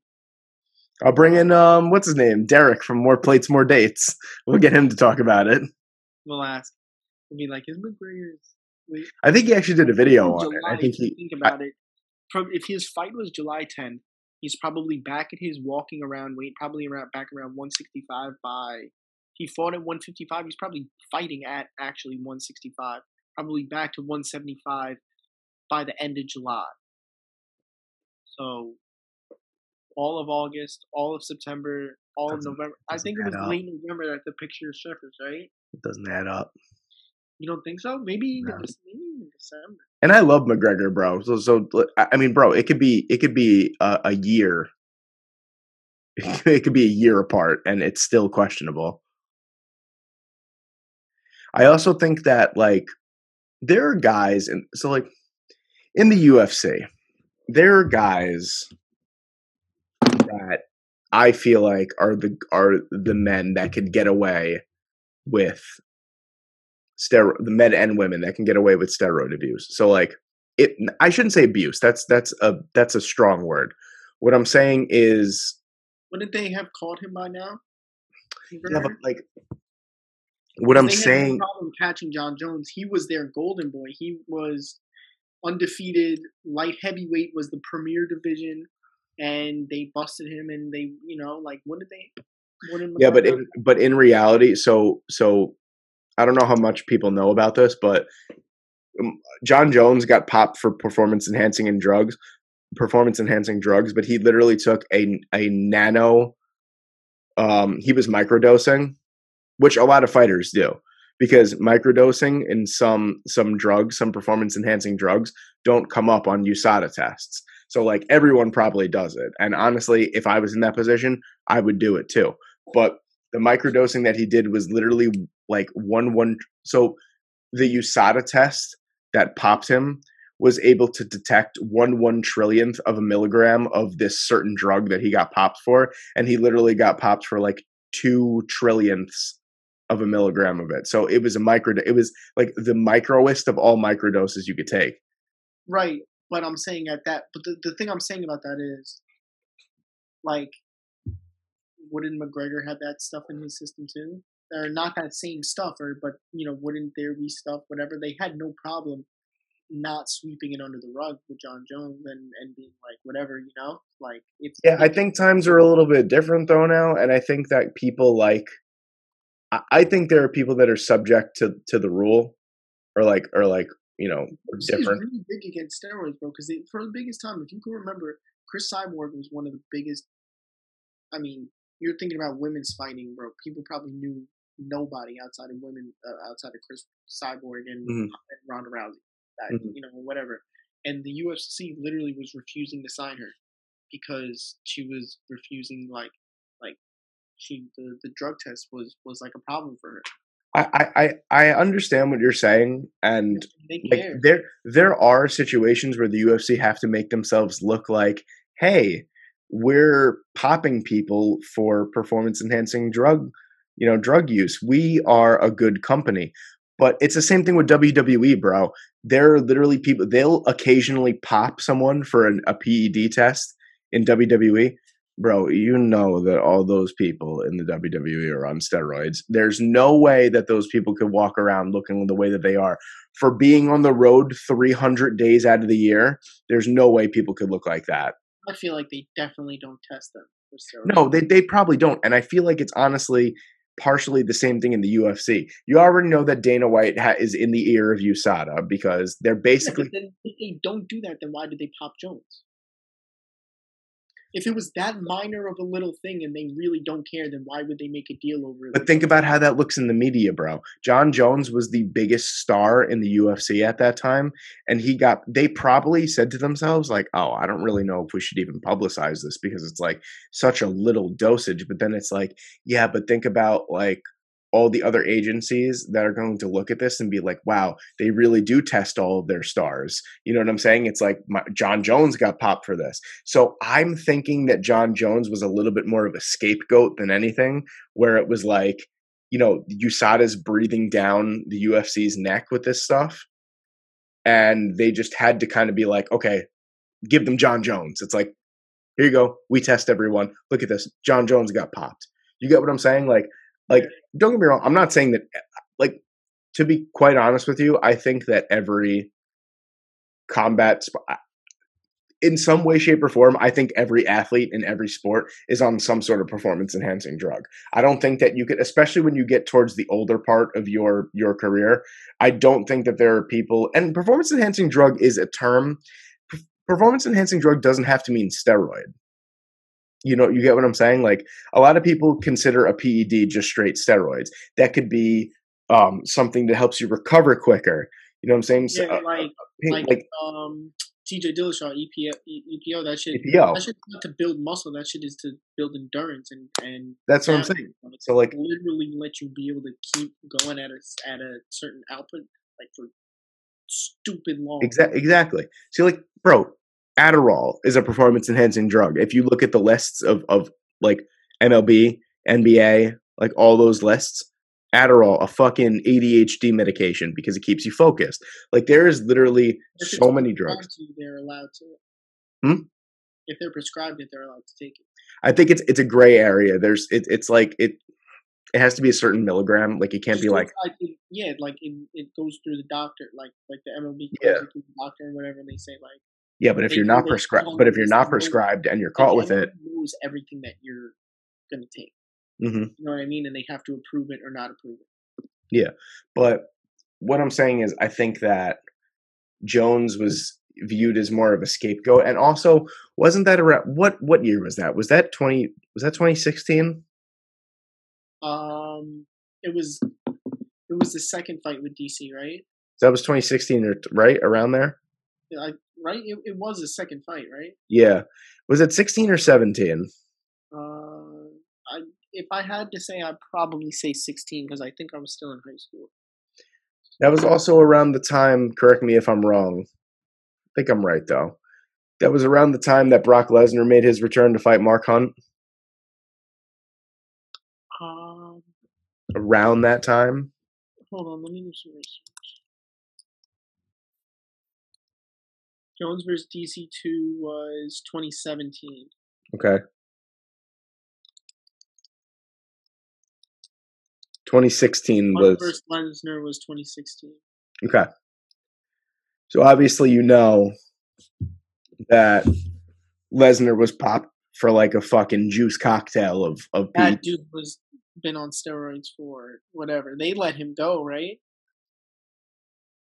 They said basically not said that it was fine, but But th- but think- but- but think But think about this. Think about what I was saying before about Jones being a scapegoat and think about what you just said. July 9th, 2016, Brock Lesnar beats Mark Hunt by unanimous decision, right? Yeah. And gets popped for like every drug under the sun. Mm-hmm. Essentially swept under the rug. Not not only was it basically swept under the rug by the UFC, he was able to go right back into the WWE contract scot free. No penalty, no suspension, nothing. So you So have to figure fought on steroids and they let him go. Yeah.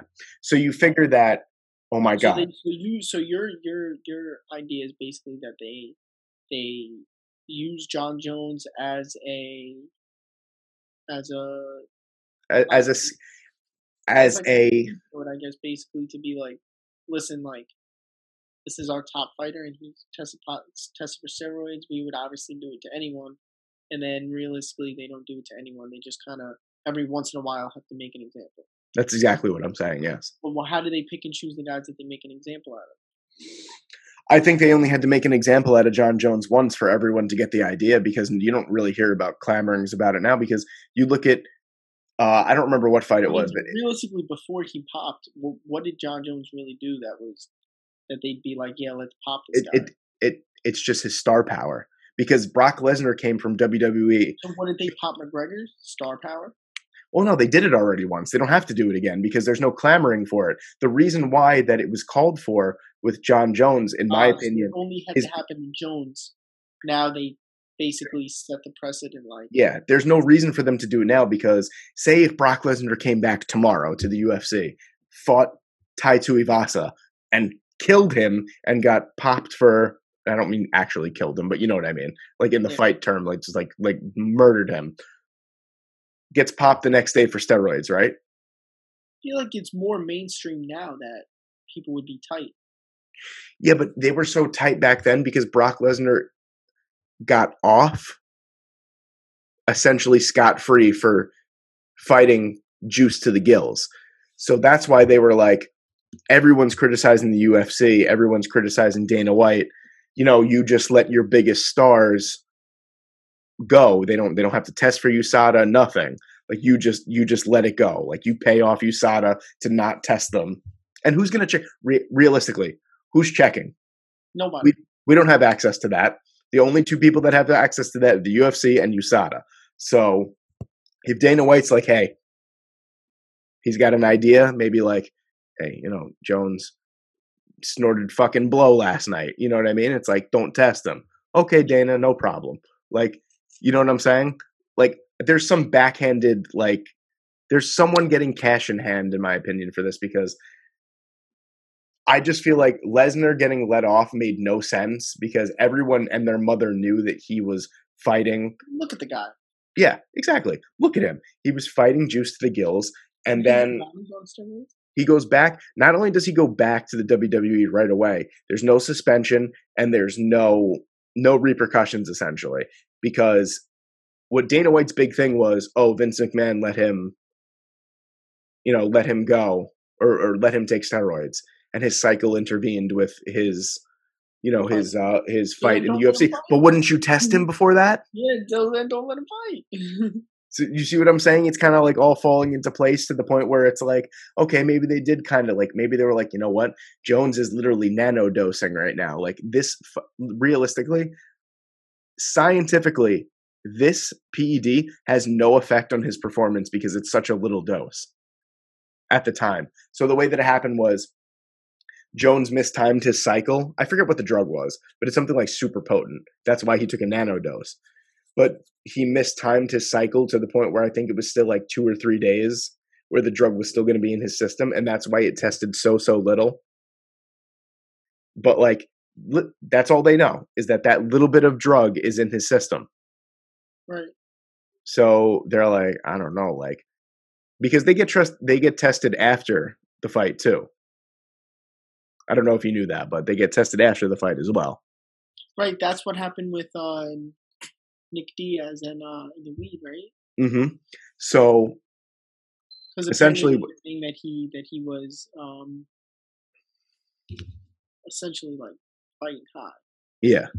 So that's why when they when they tested Jones and they were probably mulling over the fact that they were like like I don't know if I could if you know I don't I don't want to pop him for it, but then they probably thought to themselves, "Oh my god, if Jones gets tested again and the, and the drug isn't out of his system and USADA publicizes the fact that Jon Jones fought on a performance enhancing drug, then that's two strikes under a year with two of their biggest stars and Brock Lesnar and Jon Jones. So they were probably like, fuck it. I'm just gonna I'm gonna sell out Jon Jones and and this is gonna be swept under the, the rug. have And it out with Lesnar and just yeah.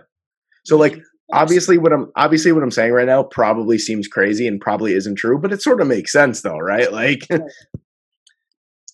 I don't I, I don't know, you know, I, I get what you're saying about um UFC fighters on steroids and, and I, you know, I, agree to you know a certain extent, but as far as the the McGregor thing, I don't know.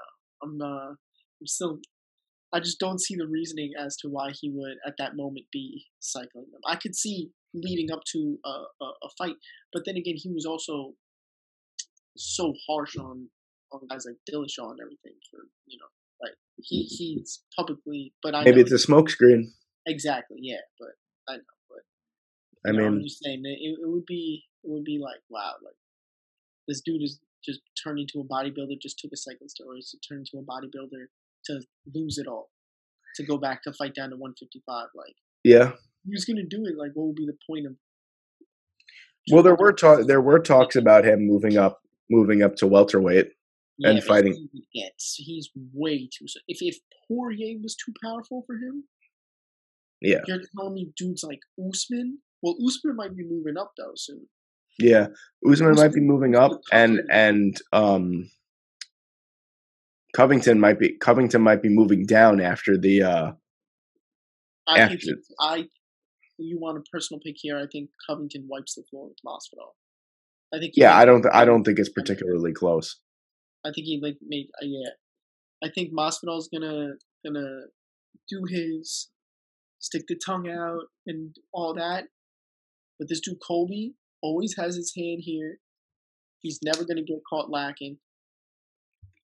He's I always thought I always thought Colby was a fantastic fighter, fantastic cardio, maybe a tad overrated, but after I saw his performance against Usman the second time, I was like, you know what? This dude's bro. fucking legit. Like- Like you put up, bro. Usman is pound for pound the best fighter in the UFC right now, and he basically made it. He's- like- only only welterweight that can go five for him. And he hmm. made us question who actually won that fight. Obviously, we all knew that Usman won, but we had to literally go, "Oh well, he could have won this round. Could have won this round." Like no one else is doing that against Usman right now. And the fact that like never got knocked out. Got Yeah. knocked out Masvidal. Gilbert Burns, he Gilbert Burns basically quit in that fight. You know, he he just jabbed him up, jabbed him up. No, I wouldn't say quit, but he just kept jabbing him, jabbing him, jabbing him. Bro, took his will away, bro. Like, this dude Usman's legit, and this dude Covington standing in his face. I think he murdered. I think he not murders Masvidal, but he just makes it look like a non-competition. mhm. I'll call it uh um 49-46 Covington's across the board. Okay, okay, okay. So so clean sweep. I think he's gonna take one, three, four, and five. Masvidal's gonna probably, you know, lose one, come out for two, you know, try to push forward, but then Covington is just way too Hey. I got one for you. Yeah. I say Covington knocks out Masvidal, and you know why? The only reason I say that is because everyone laughed at me when I said that Usman was going to knock out Masvidal, and everyone was like, "That's not going to happen," and it fucking happened. So I was like, Listen, uh, is it time to read the, the ad? No, I'm kidding. Uh, DraftKings, yo, go on DraftKings and uh and, and bet the uh the the Covington by knockout. honestly, it's probably a juicy Good. bet because I mean, what Masvidal's only been knocked out once, right? Uh, that was his the only knockout in his entire professional. career. That's what I'm saying. So like, that's probably a juice. That's a that's a fat money line right there. Yeah, but the the only issue with it maybe is that he was knocked out in his last fight. It was recent recency, Yeah. you know. So uh, Was that really his last fight, bro? yeah, when when did he fight after that? No, I know, but I'm like, I'm no, no, like I, I know that it was his last fight, but thinking about it, like, doesn't it feel like that was so fucking long ago? it wasn't really a long time ago. Usman has fought since, you know what I mean? Usman's fought like twice or three times since then, right? Uh, I think it was Burns and then Masvidal and then Covington. So I think he just. Oh, okay. You know, Um, um, I love it.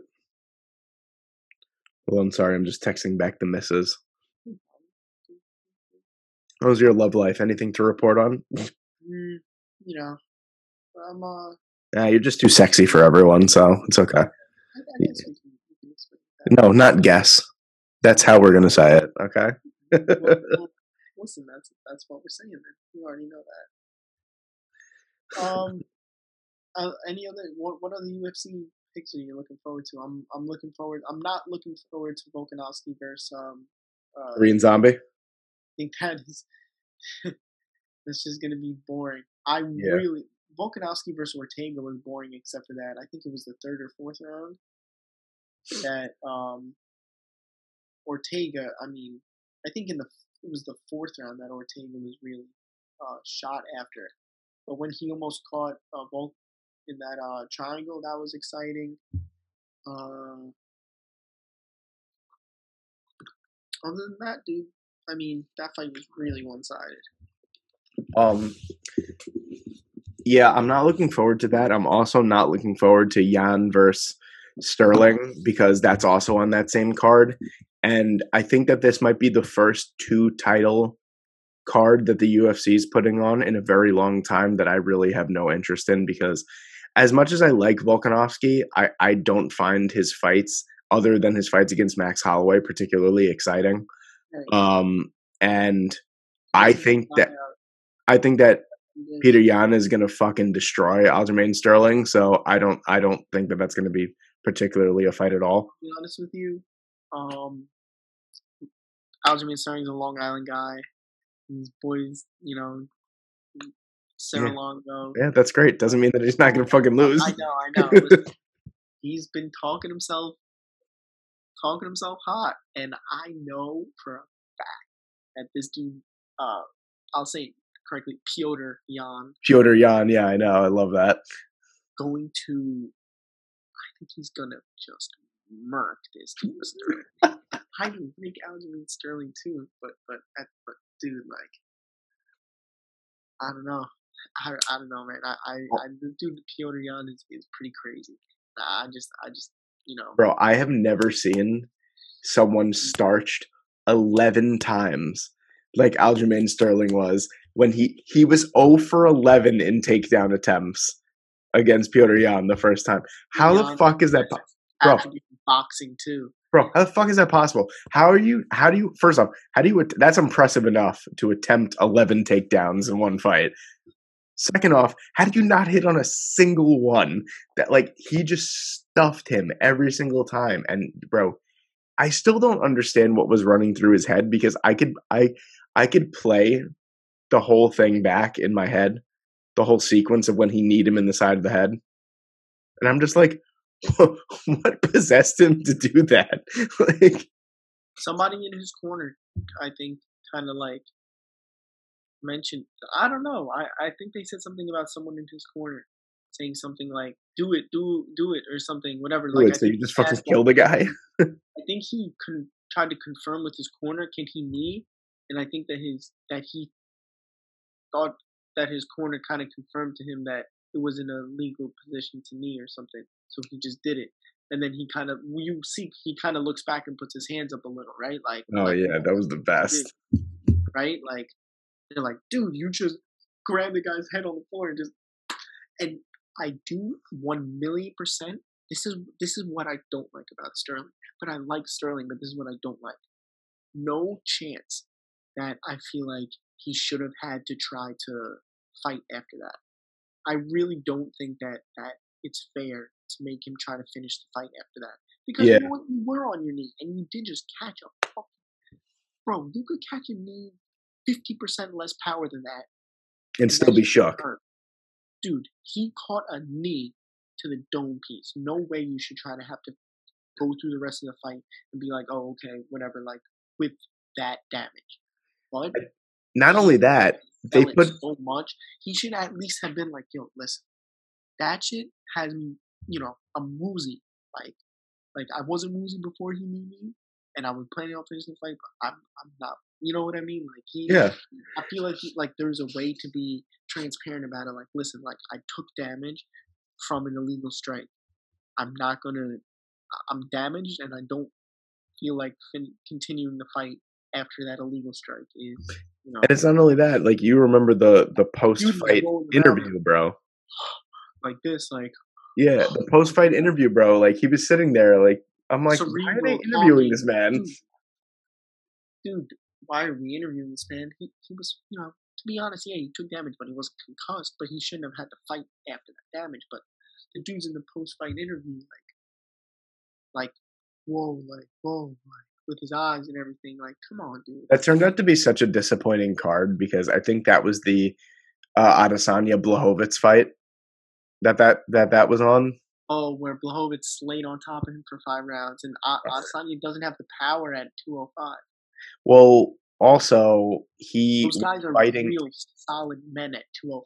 bro, he was he was fighting at his walking around weight. At his yeah, at his middleweight cutting weight. You know what I mean? The weight. Yeah, no, that that's they literally asked him before. They were like, "Are you going to add weight?" And he was like, "No, I'm fighting at this weight." And they were like, "Well, if you think about it, once Blachowicz rehydrates, he's probably fighting around 220, 225, and you're just gonna fucking fight at one. What, what does he fight at? What what what does he walk around at? 200 probably.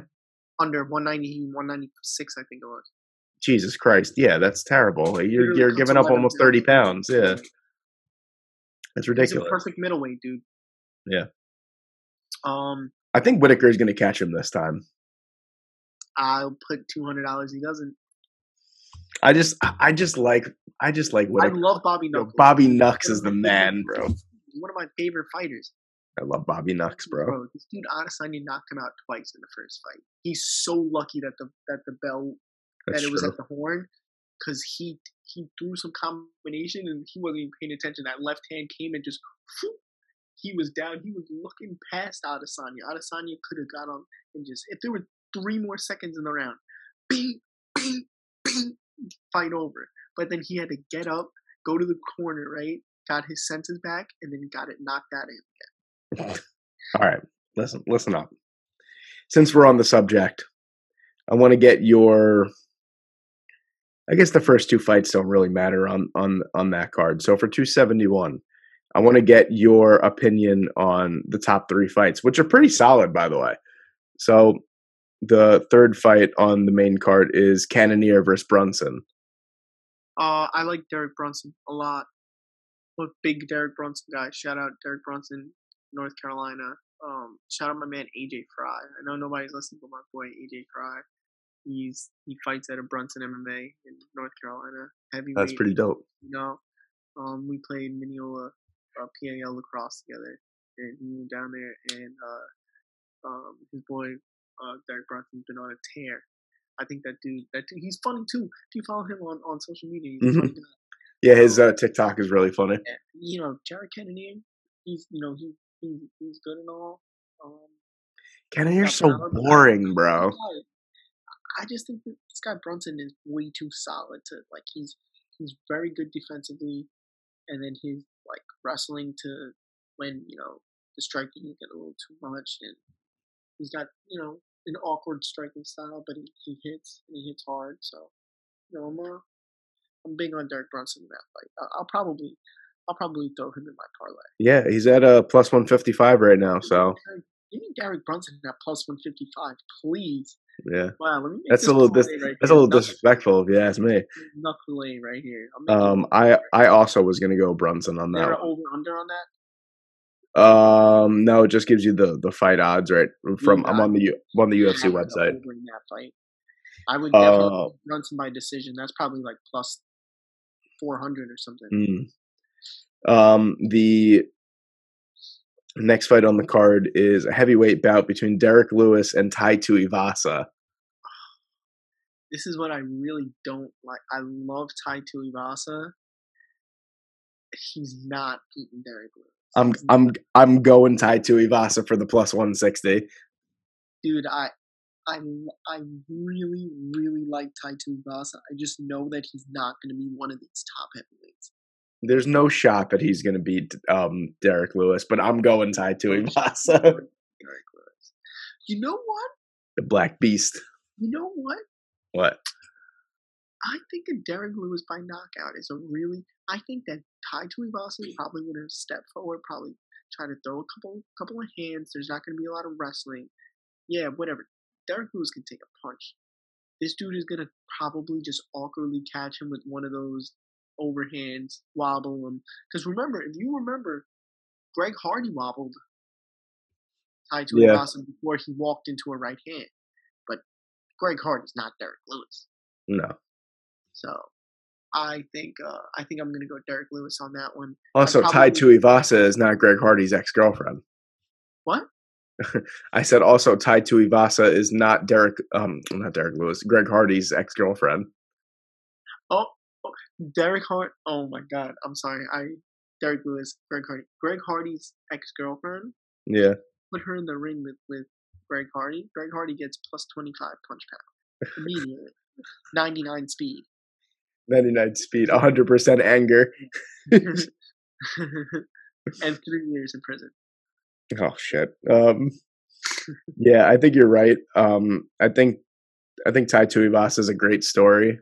And I think that he's slowly becoming one of the like UFC's darlings as he's like ev- definitely not going the distance in that fight. And Nah, everyone loves everyone loves Tai Tuivasa, but this is the black beast we're talking about here. Like Derrick Lewis is, bro. Derrick Lewis is legitimately like one of the most consistent fighters I think the UFC has. Like he fights at least like three times, three or four times a year. He knocks out like people like at least three times a year. Like the dude's just been a beast. Dude, Like they just fed him. uh yeah, he KO'd um, fuck, I forgot who he KO'd to to win the oh um, fuck. Chris Daukaus. They just Yeah, not. yeah, Chris Daukaus, yeah, the- Chris the- the Daukaus. He Fireman, just- yeah. right? Like th- this is half of Derrick Lewis all fight.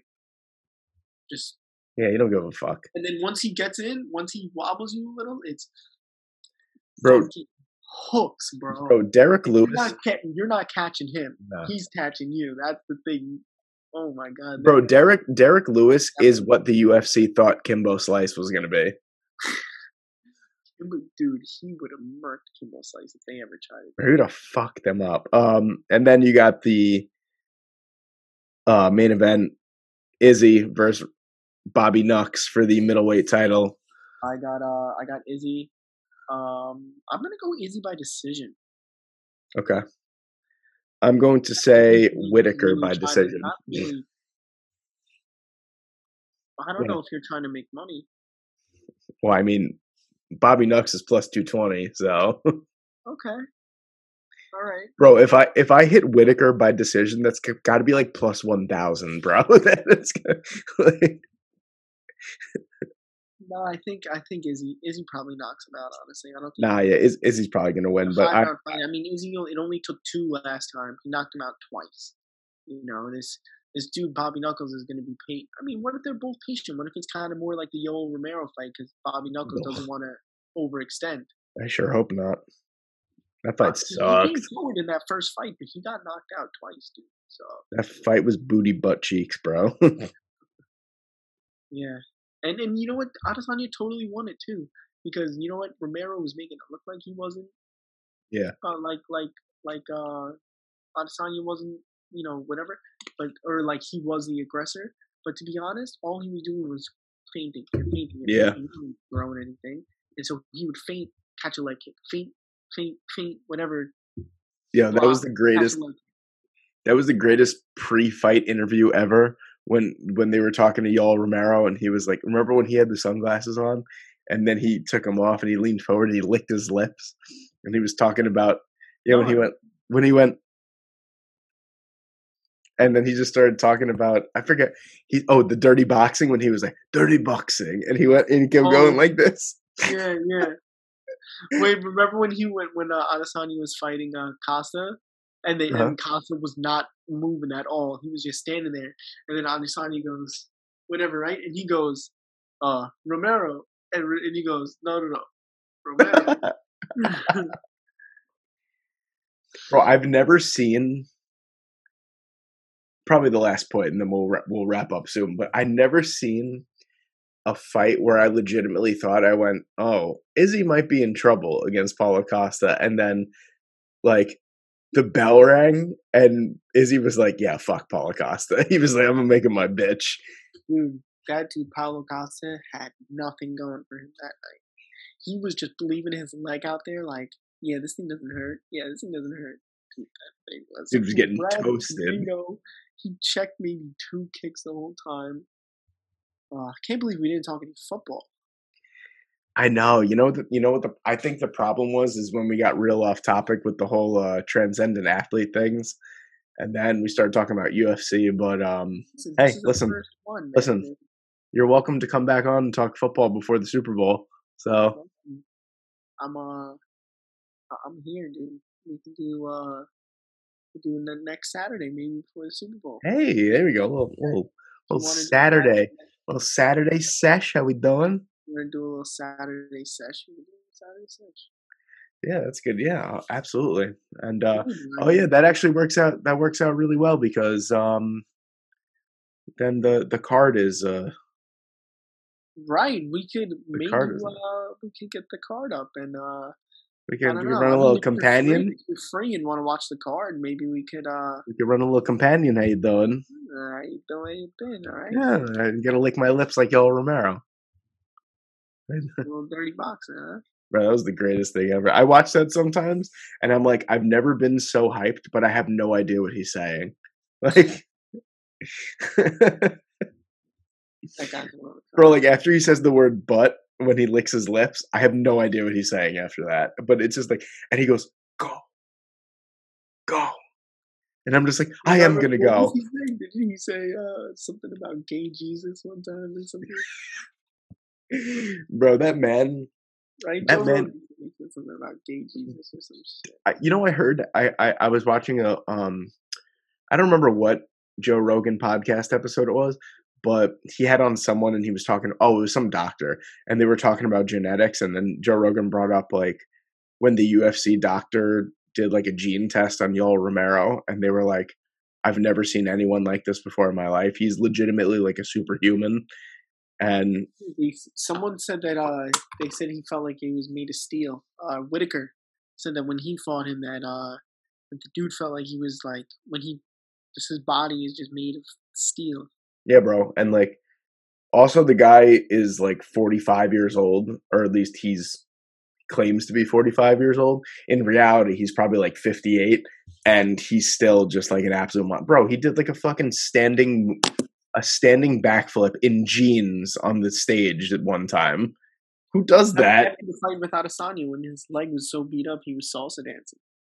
Yeah, bro, like th- that dude's just different, bro. I think I, I think if there was one person that you were like get in the octagon with him for a million dollars, I think I would probably say no to, to Yoel Romero. Really, rather Francis Ngannou, Kamaru Usman, or Yoel Romero. Um, definitely not Usman because I mean de- I wouldn't say no to Usman How many because steroids is Usman on? huh? How many steroids is Usman on? Listen, uh, we've discussed this before, and I could go back and we could talk about it again, but we're not going to talk about it today. We could talk about it another time. But all I'm saying is the man lost all of his hair and has a tremendous amount of back acne in the last year. So something's going wrong. There's two telltale signs. But Marty. Huh? They call him Marty fake news. I know Marty fake news. I hate, I hate, I hate and love Colby Covington at the same time. His character is ridiculous, but it's that that kind of stuff is so funny. Marty Um, fake news. I think. All right. So if I had to, who do you think? Okay, out of out of any active UFC fighter, Right. who do you think you could last the longest with in the octagon? male and female. No, we got to go male because I honestly, even female, we'd probably get our shit is ruined. Roxanne Modafferi.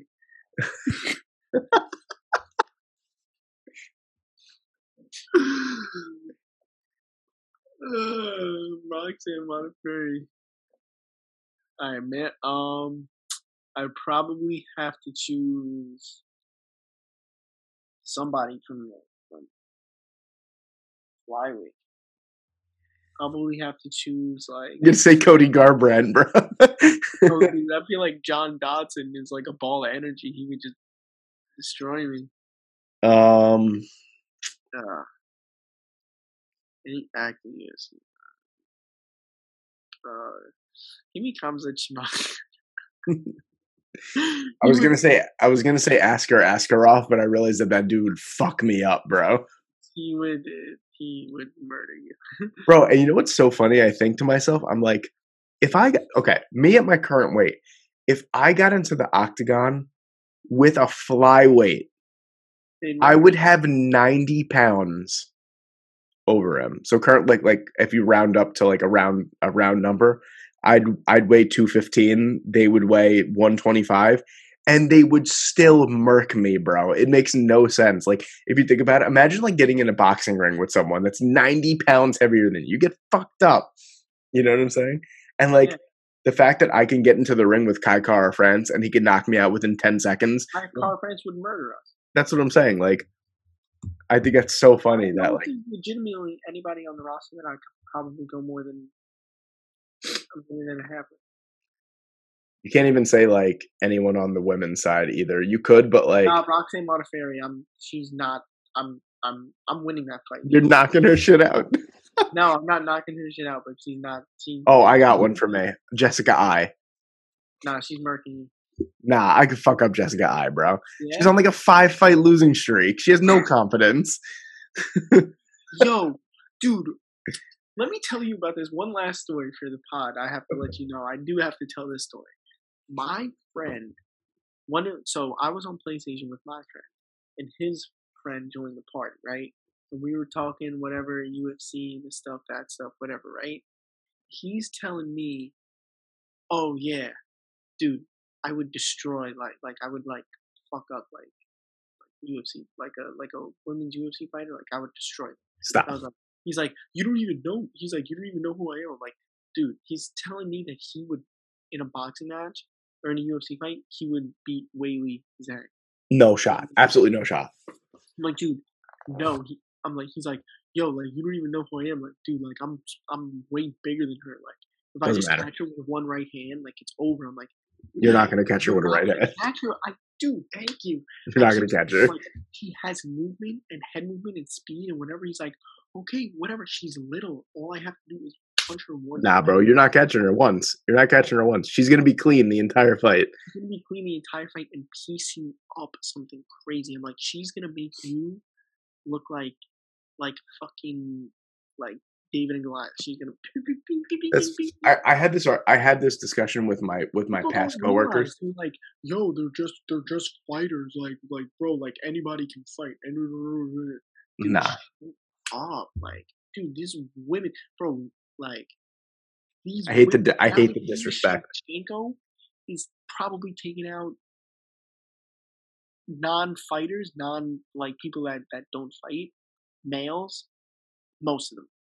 I was literally just about to say that I was having an argument with my past with my past coworkers. We go, all right, ten million dollars. You get in the ring with either Amanda Nunes or Valentina Shevchenko, and I said, oh, Amanda Nunes, and they were like, Why do you do this? why? And I was like, bro. Valentina Shevchenko is legitimately a Russian spy when she's not fighting in the UFC. I was like, that woman could kill you more ways than Amanda Nunes can knock you out. I'd rather get knocked out than take the body kick. That's what I'm saying. Like, like You should watch her Shevchenko the pistol on the side, bro. bro, she could literally kill us, like, with absolutely no problem. Like, granted, Amanda Nunes could probably knock us out, but I don't think that she could kill us. Like, you know what I'm saying? She probably could, but choke us out if, if there's no refs. You should choke us out. that's true. But I mean, I mean, Valentin Valentina Shevchenko could legitimately kill us whenever she wanted to. Dude, can you imagine though? Uh, taking one of those Amanda Nunes leg kicks out. No, He's destroying us, bro. He's trying to tell me that he would be Weili Zhang, bro. Like, dude, like Weili Zhang wouldn't wouldn't have you like wondering when the fight's gonna start when you're in the hospital after the fight. Bro, that's what I'm saying. Like, and that woman's a cold blooded killer too. So why would he pick? Why would you pick Weili Zhang out of everyone? Like, because he uh, he was I was he was like arguing like like oh dude all any UFC women I'm like all right listen women like Roxanne Modafferi I might give you a chance like like yo I'm really going hard at Roxanne Modafferi tonight but like I know, jeez, she's gonna hear this and she's gonna call you out. listen I'll me and you sparring match I'll, I'll see. You'll fuck her up. maybe UFC gym New Hyde Park let me Let me know. Let me know, baby. I'm gonna get my boy Chris Weidman on you. Let me know. no training I'll just go in and fight you no training she probably not, not not Nah, bro. You gotta you gotta get someone you gotta get someone that's that's sort of well known, but like you still think you could fuck up. Like give me Miesha Tate in like five years and I'll kill her. I think you would absolutely starch Paige VanZant. yo, Paige VanZant has nothing on me, bro. Forget it. Give me yo. Oh, I was about to say something. Okay, no, I was gonna say something and then immediately regret it. I was gonna say give me Mackenzie Dern, but Mackenzie Dern would fucking kill me. She might fucking kill me. Nah, yeah, yo, give me Paige VanZant. boxing match, in a boxing match, give me Ronda Rousey. it's true. She can wrestle and put you in an armbar. I was gonna say yeah, but I don't like think she this. could stand. She can't stand up with you. Yeah. she blocks punches like this, and then she was like this, and Amanda Nunes was like, boom, boom. Bro, just give me she was putting her hands up like this. yo, bro, give me Paige VanZant or or um or Miesha Tate. Uh. Ronda Rousey would absolutely murder me in a boxing match. I just have to say that. I don't know about that. Yeah, she would murder me in a boxing. Nah, bro, have some confidence in yourself. Listen, I do have confidence in myself. I think that Ronda Rousey would murder me. yeah, hundred percent. I don't know. I don't even know why I was trying to steer you the opposite direction. Come on, man. I'm, I'm trying to I'm trying to be uh, up on the fighter side. Oh, absolutely. But yeah, I thought that that was an interesting question that that they posed. They were like, "Yeah, out of all the fighters, who do you think you could beat?" I was like, first off, none of them. I was like, Who can I- who could I last? Who could I last the longest with? I'd say probably someone in the flyweight division, or maybe even someone like really fat. Well, And, what like- if the flyweights are too fast for you? What That's what I'm saying. So I'm- so I'm thinking- I'm like thinking maybe, 170, um, like 155.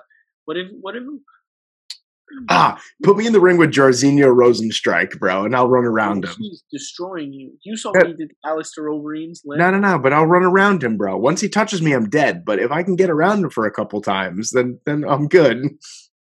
Oh, okay. So you might as well ask for uh, uh, what's his name? Um, who did uh Tai Tuivasa just knock out? Oh, some fuck.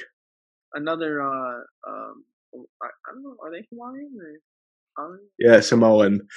Samoan? Oh, it was uh, You know him. yeah. Is Oh, fuck is oh um, he's just like a bigger uh, version uh, of uh. Augu- Augusto Sakai. Augusto Sakai. He he's like a bigger version of Tuivasa. All you have to do is just. But if they Okay, there you- all right, all right, fine. Fine, I'll revise my statement, and I'll go on the record as saying that I would last the longest in the in a UFC fight with Augusto Sakai. Who do you think I would last the longest with? I don't know. You're pretty. Um, you're, you're pretty handsome. Uh, you're you're uh, you're very athletic. Um, got good skills from what I've heard. Uh, Is this Garber? Is this Garber feeding you information? yeah. Um, are are you a uh, are you fast? Like, are you uh, Like running speed, yeah? probably like a four two forty. A, a what? Four two forty. Four two forty? Yeah, What do you? Why are you not in the NFL if you're running a four two forty? don't want to be. That was such a humble, like non-existent You brand. it's of- just that, uh, you know, you know, uh, Chris D'Elia. Yeah, He's uh, don't wanna. That's his thing. Why don't you? Don't wanna. I like when he. I like when he, he and Brian Callen get into it. he is so funny. Like I'm, I I used to hate him when he was on Vine. Not hate him, but like only some of his videos were funny, and I thought that he tried too hard. And then once he got into the podcast scene more, and like, or I saw him more at least with like Brendan Schaub. Brendan Schaub sucks, and I love that when Chris D'Elia is on with Brendan Schaub because he makes Brendan Schaub look like an idiot. And, Brendan uh, Schaub is so bad, bro. Yeah, bro. But uh, Chris D'Elia going on with, with um, who was he on with Bill Burr, right? hmm And uh, when he's like singing and shit, and he's like, when Bill Burr tries to interrupt him, and he's like, "Hold on." I like the way that he. I like the way he treats Brian Callen. I like how they just like like he just goes like Brian Callen will say something, he'll be like, "Shut the fuck up." And he's like, "No one asked you, you you old man." Dude, he he has grown on me a lot. Comedy. I really do. Um, Joey Diaz, though. He is you know what I've been watching recently? Um, I've been. Oh God, sorry. It's 12, 12 12 right now. and We're still still on still on this bitch recording, but um, no, I love yeah, I must say. I love um First pod. Let's first pod. You're, you're really sexing it up here. Uh, I've been I've been watching a lot of um George Carlin lately, and uh I don't know why. I, I just think that Carlin was hysterical in his delivery, but like the words that he used to say were like really scarily true, and they're like scarily coming like to life now with all the government stuff. And he was like, "The government's out to get you, and they're controlling everything." And I was like, "Ah, this guy's insane." And now I'm like, "Oh my god!" And George Carlin called the future from like 25 years ago. Oh fuck. Oh man. One last point I want to get in, at least football wise. We don't get anything in next Saturday, but I'm anticipating it. Um, anytime, Odell Beckham touchdown. All right, I'm going with uh I'll give you what I'm saying. Uh oh dear God. Steve Smith. Remember that one good season that Steve Smith had and then he fell off the face of the earth? That one season was enough for me to like. Just like Mario Manningham. Um my prediction for the Super Bowl, I, I said it in the last episode with uh Ryan. So I'll say it to you is uh I'm going with the Rams. And I'm going with uh Super Bowl MVP is Von Miller because I just want to see a defensive player win Super Bowl MVP for the first time for two different teams. Okay, that would be very cool. Yeah. Like how I just changed it up in here. Yeah, yeah, you're really sexing it up. But I'm gonna say that uh in terms of like prop bets, I'm going with uh I'm going with red Gatorade as the going with red Gatorade. I'm going with Ja'Marr Chase anytime touchdown. Joe Burrow over 300 passing yards. How do you And- feel about uh Wendigate Waiter? What? Do you know uh do you know of Wendigate Waiter? What the fuck is that? Send you it on TikTok. I was gonna say, what are you talking? I thought- was asking this kid if he wanted. Uh, there was this Fortnite skin called the Renegade Raider.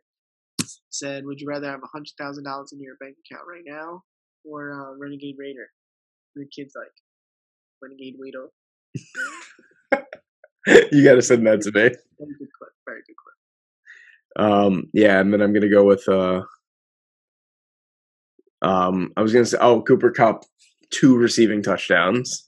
Oh, wow! It'd be a fat paycheck right there. I think he's just going to break the defense open. I think that they're going to spend a lot of attention on Cooper Kupp. That's why I think Beckham's definitely going to get one. Don't matter, bro. Jefferson is probably going to get one of those slot um, post route deep balls. little skinny post action. Yeah, because you know, listen, as long as Eli Apple's on the field, you're you're getting receptions. Hey, he made that great play that basically uh Apple on the field. Listen, that- and he's he's going to be on that field all night. oh yeah. So listen, as long I don't know how the hell the fucking Cincinnati Bengals made it that far having. Hey, it's because of Big Dick Joe. Listen, have you ever seen that video of what Beckham did to um? I thought you were gonna say, "Have you ever seen Joe Burrow's dick?" Uh, no, sir. Um, that video of uh, Odell Beckham when he was going up against uh Janoris Jenkins in training camp, and he did that one-handed snag. Like, uh huh. I saw that I before. think that he can do something similar to Eli Apple in the Super Bowl. Poor Eli Apple. Fuck Eli Apple. You, you, you, Hey, hey, hey, hey, hey! Don't be mad at Eli Apple because of the shitty draft choices that the Giants make. No, no, no. But he's also been a douche on Twitter. Have you seen his his Twitter rants? Yeah, you know what? If I sucked as bad as Eli Apple did, and then I made one good play, I would, I, I would rant the same way that he does on Twitter. I'd make sure everyone knew about it. Listen, as far as I'm concerned, that guy, you know, he was a waste of a draft. Absolutely. So is Ereck Flowers. Who was Ereck Flowers? But yo, I mean, listen, I don't want to get into Giants talk now, but I really am on the edge of getting wanting to talk Giants with you. Uh, well, we we, we got to we got to do that because I don't want to get into it now because uh, I think we're uh, already what two hours in. Yeah. Well, I mean, you had you took your you took your twenty minute hiatus at the beginning of the episode. Listen, I had to get the, the Gatorade Zero uh, Zero substitute for Tito's. I gotta I gotta chop it up. It, it'll probably be about an hour and thirty minutes or something like that. All right. Well, uh, you know, you got to talk to this Giants though. I think they're doing a lot of. Yeah. Well, we could do it on Saturday when we talk about uh, the Super Bowl and we talk about the UFC card. Well, uh, hope the Giants sign back in the offseason. Fuck the Giants. Uh. all right. Where, where's all right, Penny? Where's Penny? Bye, Penny. Penny. She's she's right here on the bed. Did you see her just pick her head up? Yeah. You want you want her to to, to come? What a good what a good cat.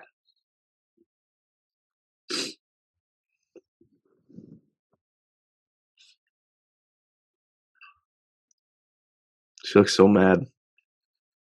Yeah, just, he was just sleeping. Oh, well, you know what? That's tough. All right, man. Thank you for coming on, bro.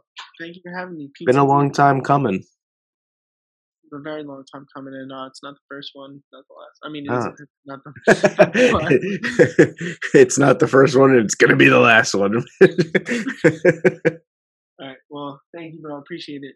yeah, thank you, man. I appreciate you. All right. See you later, my friend. Later. Peace. Peace.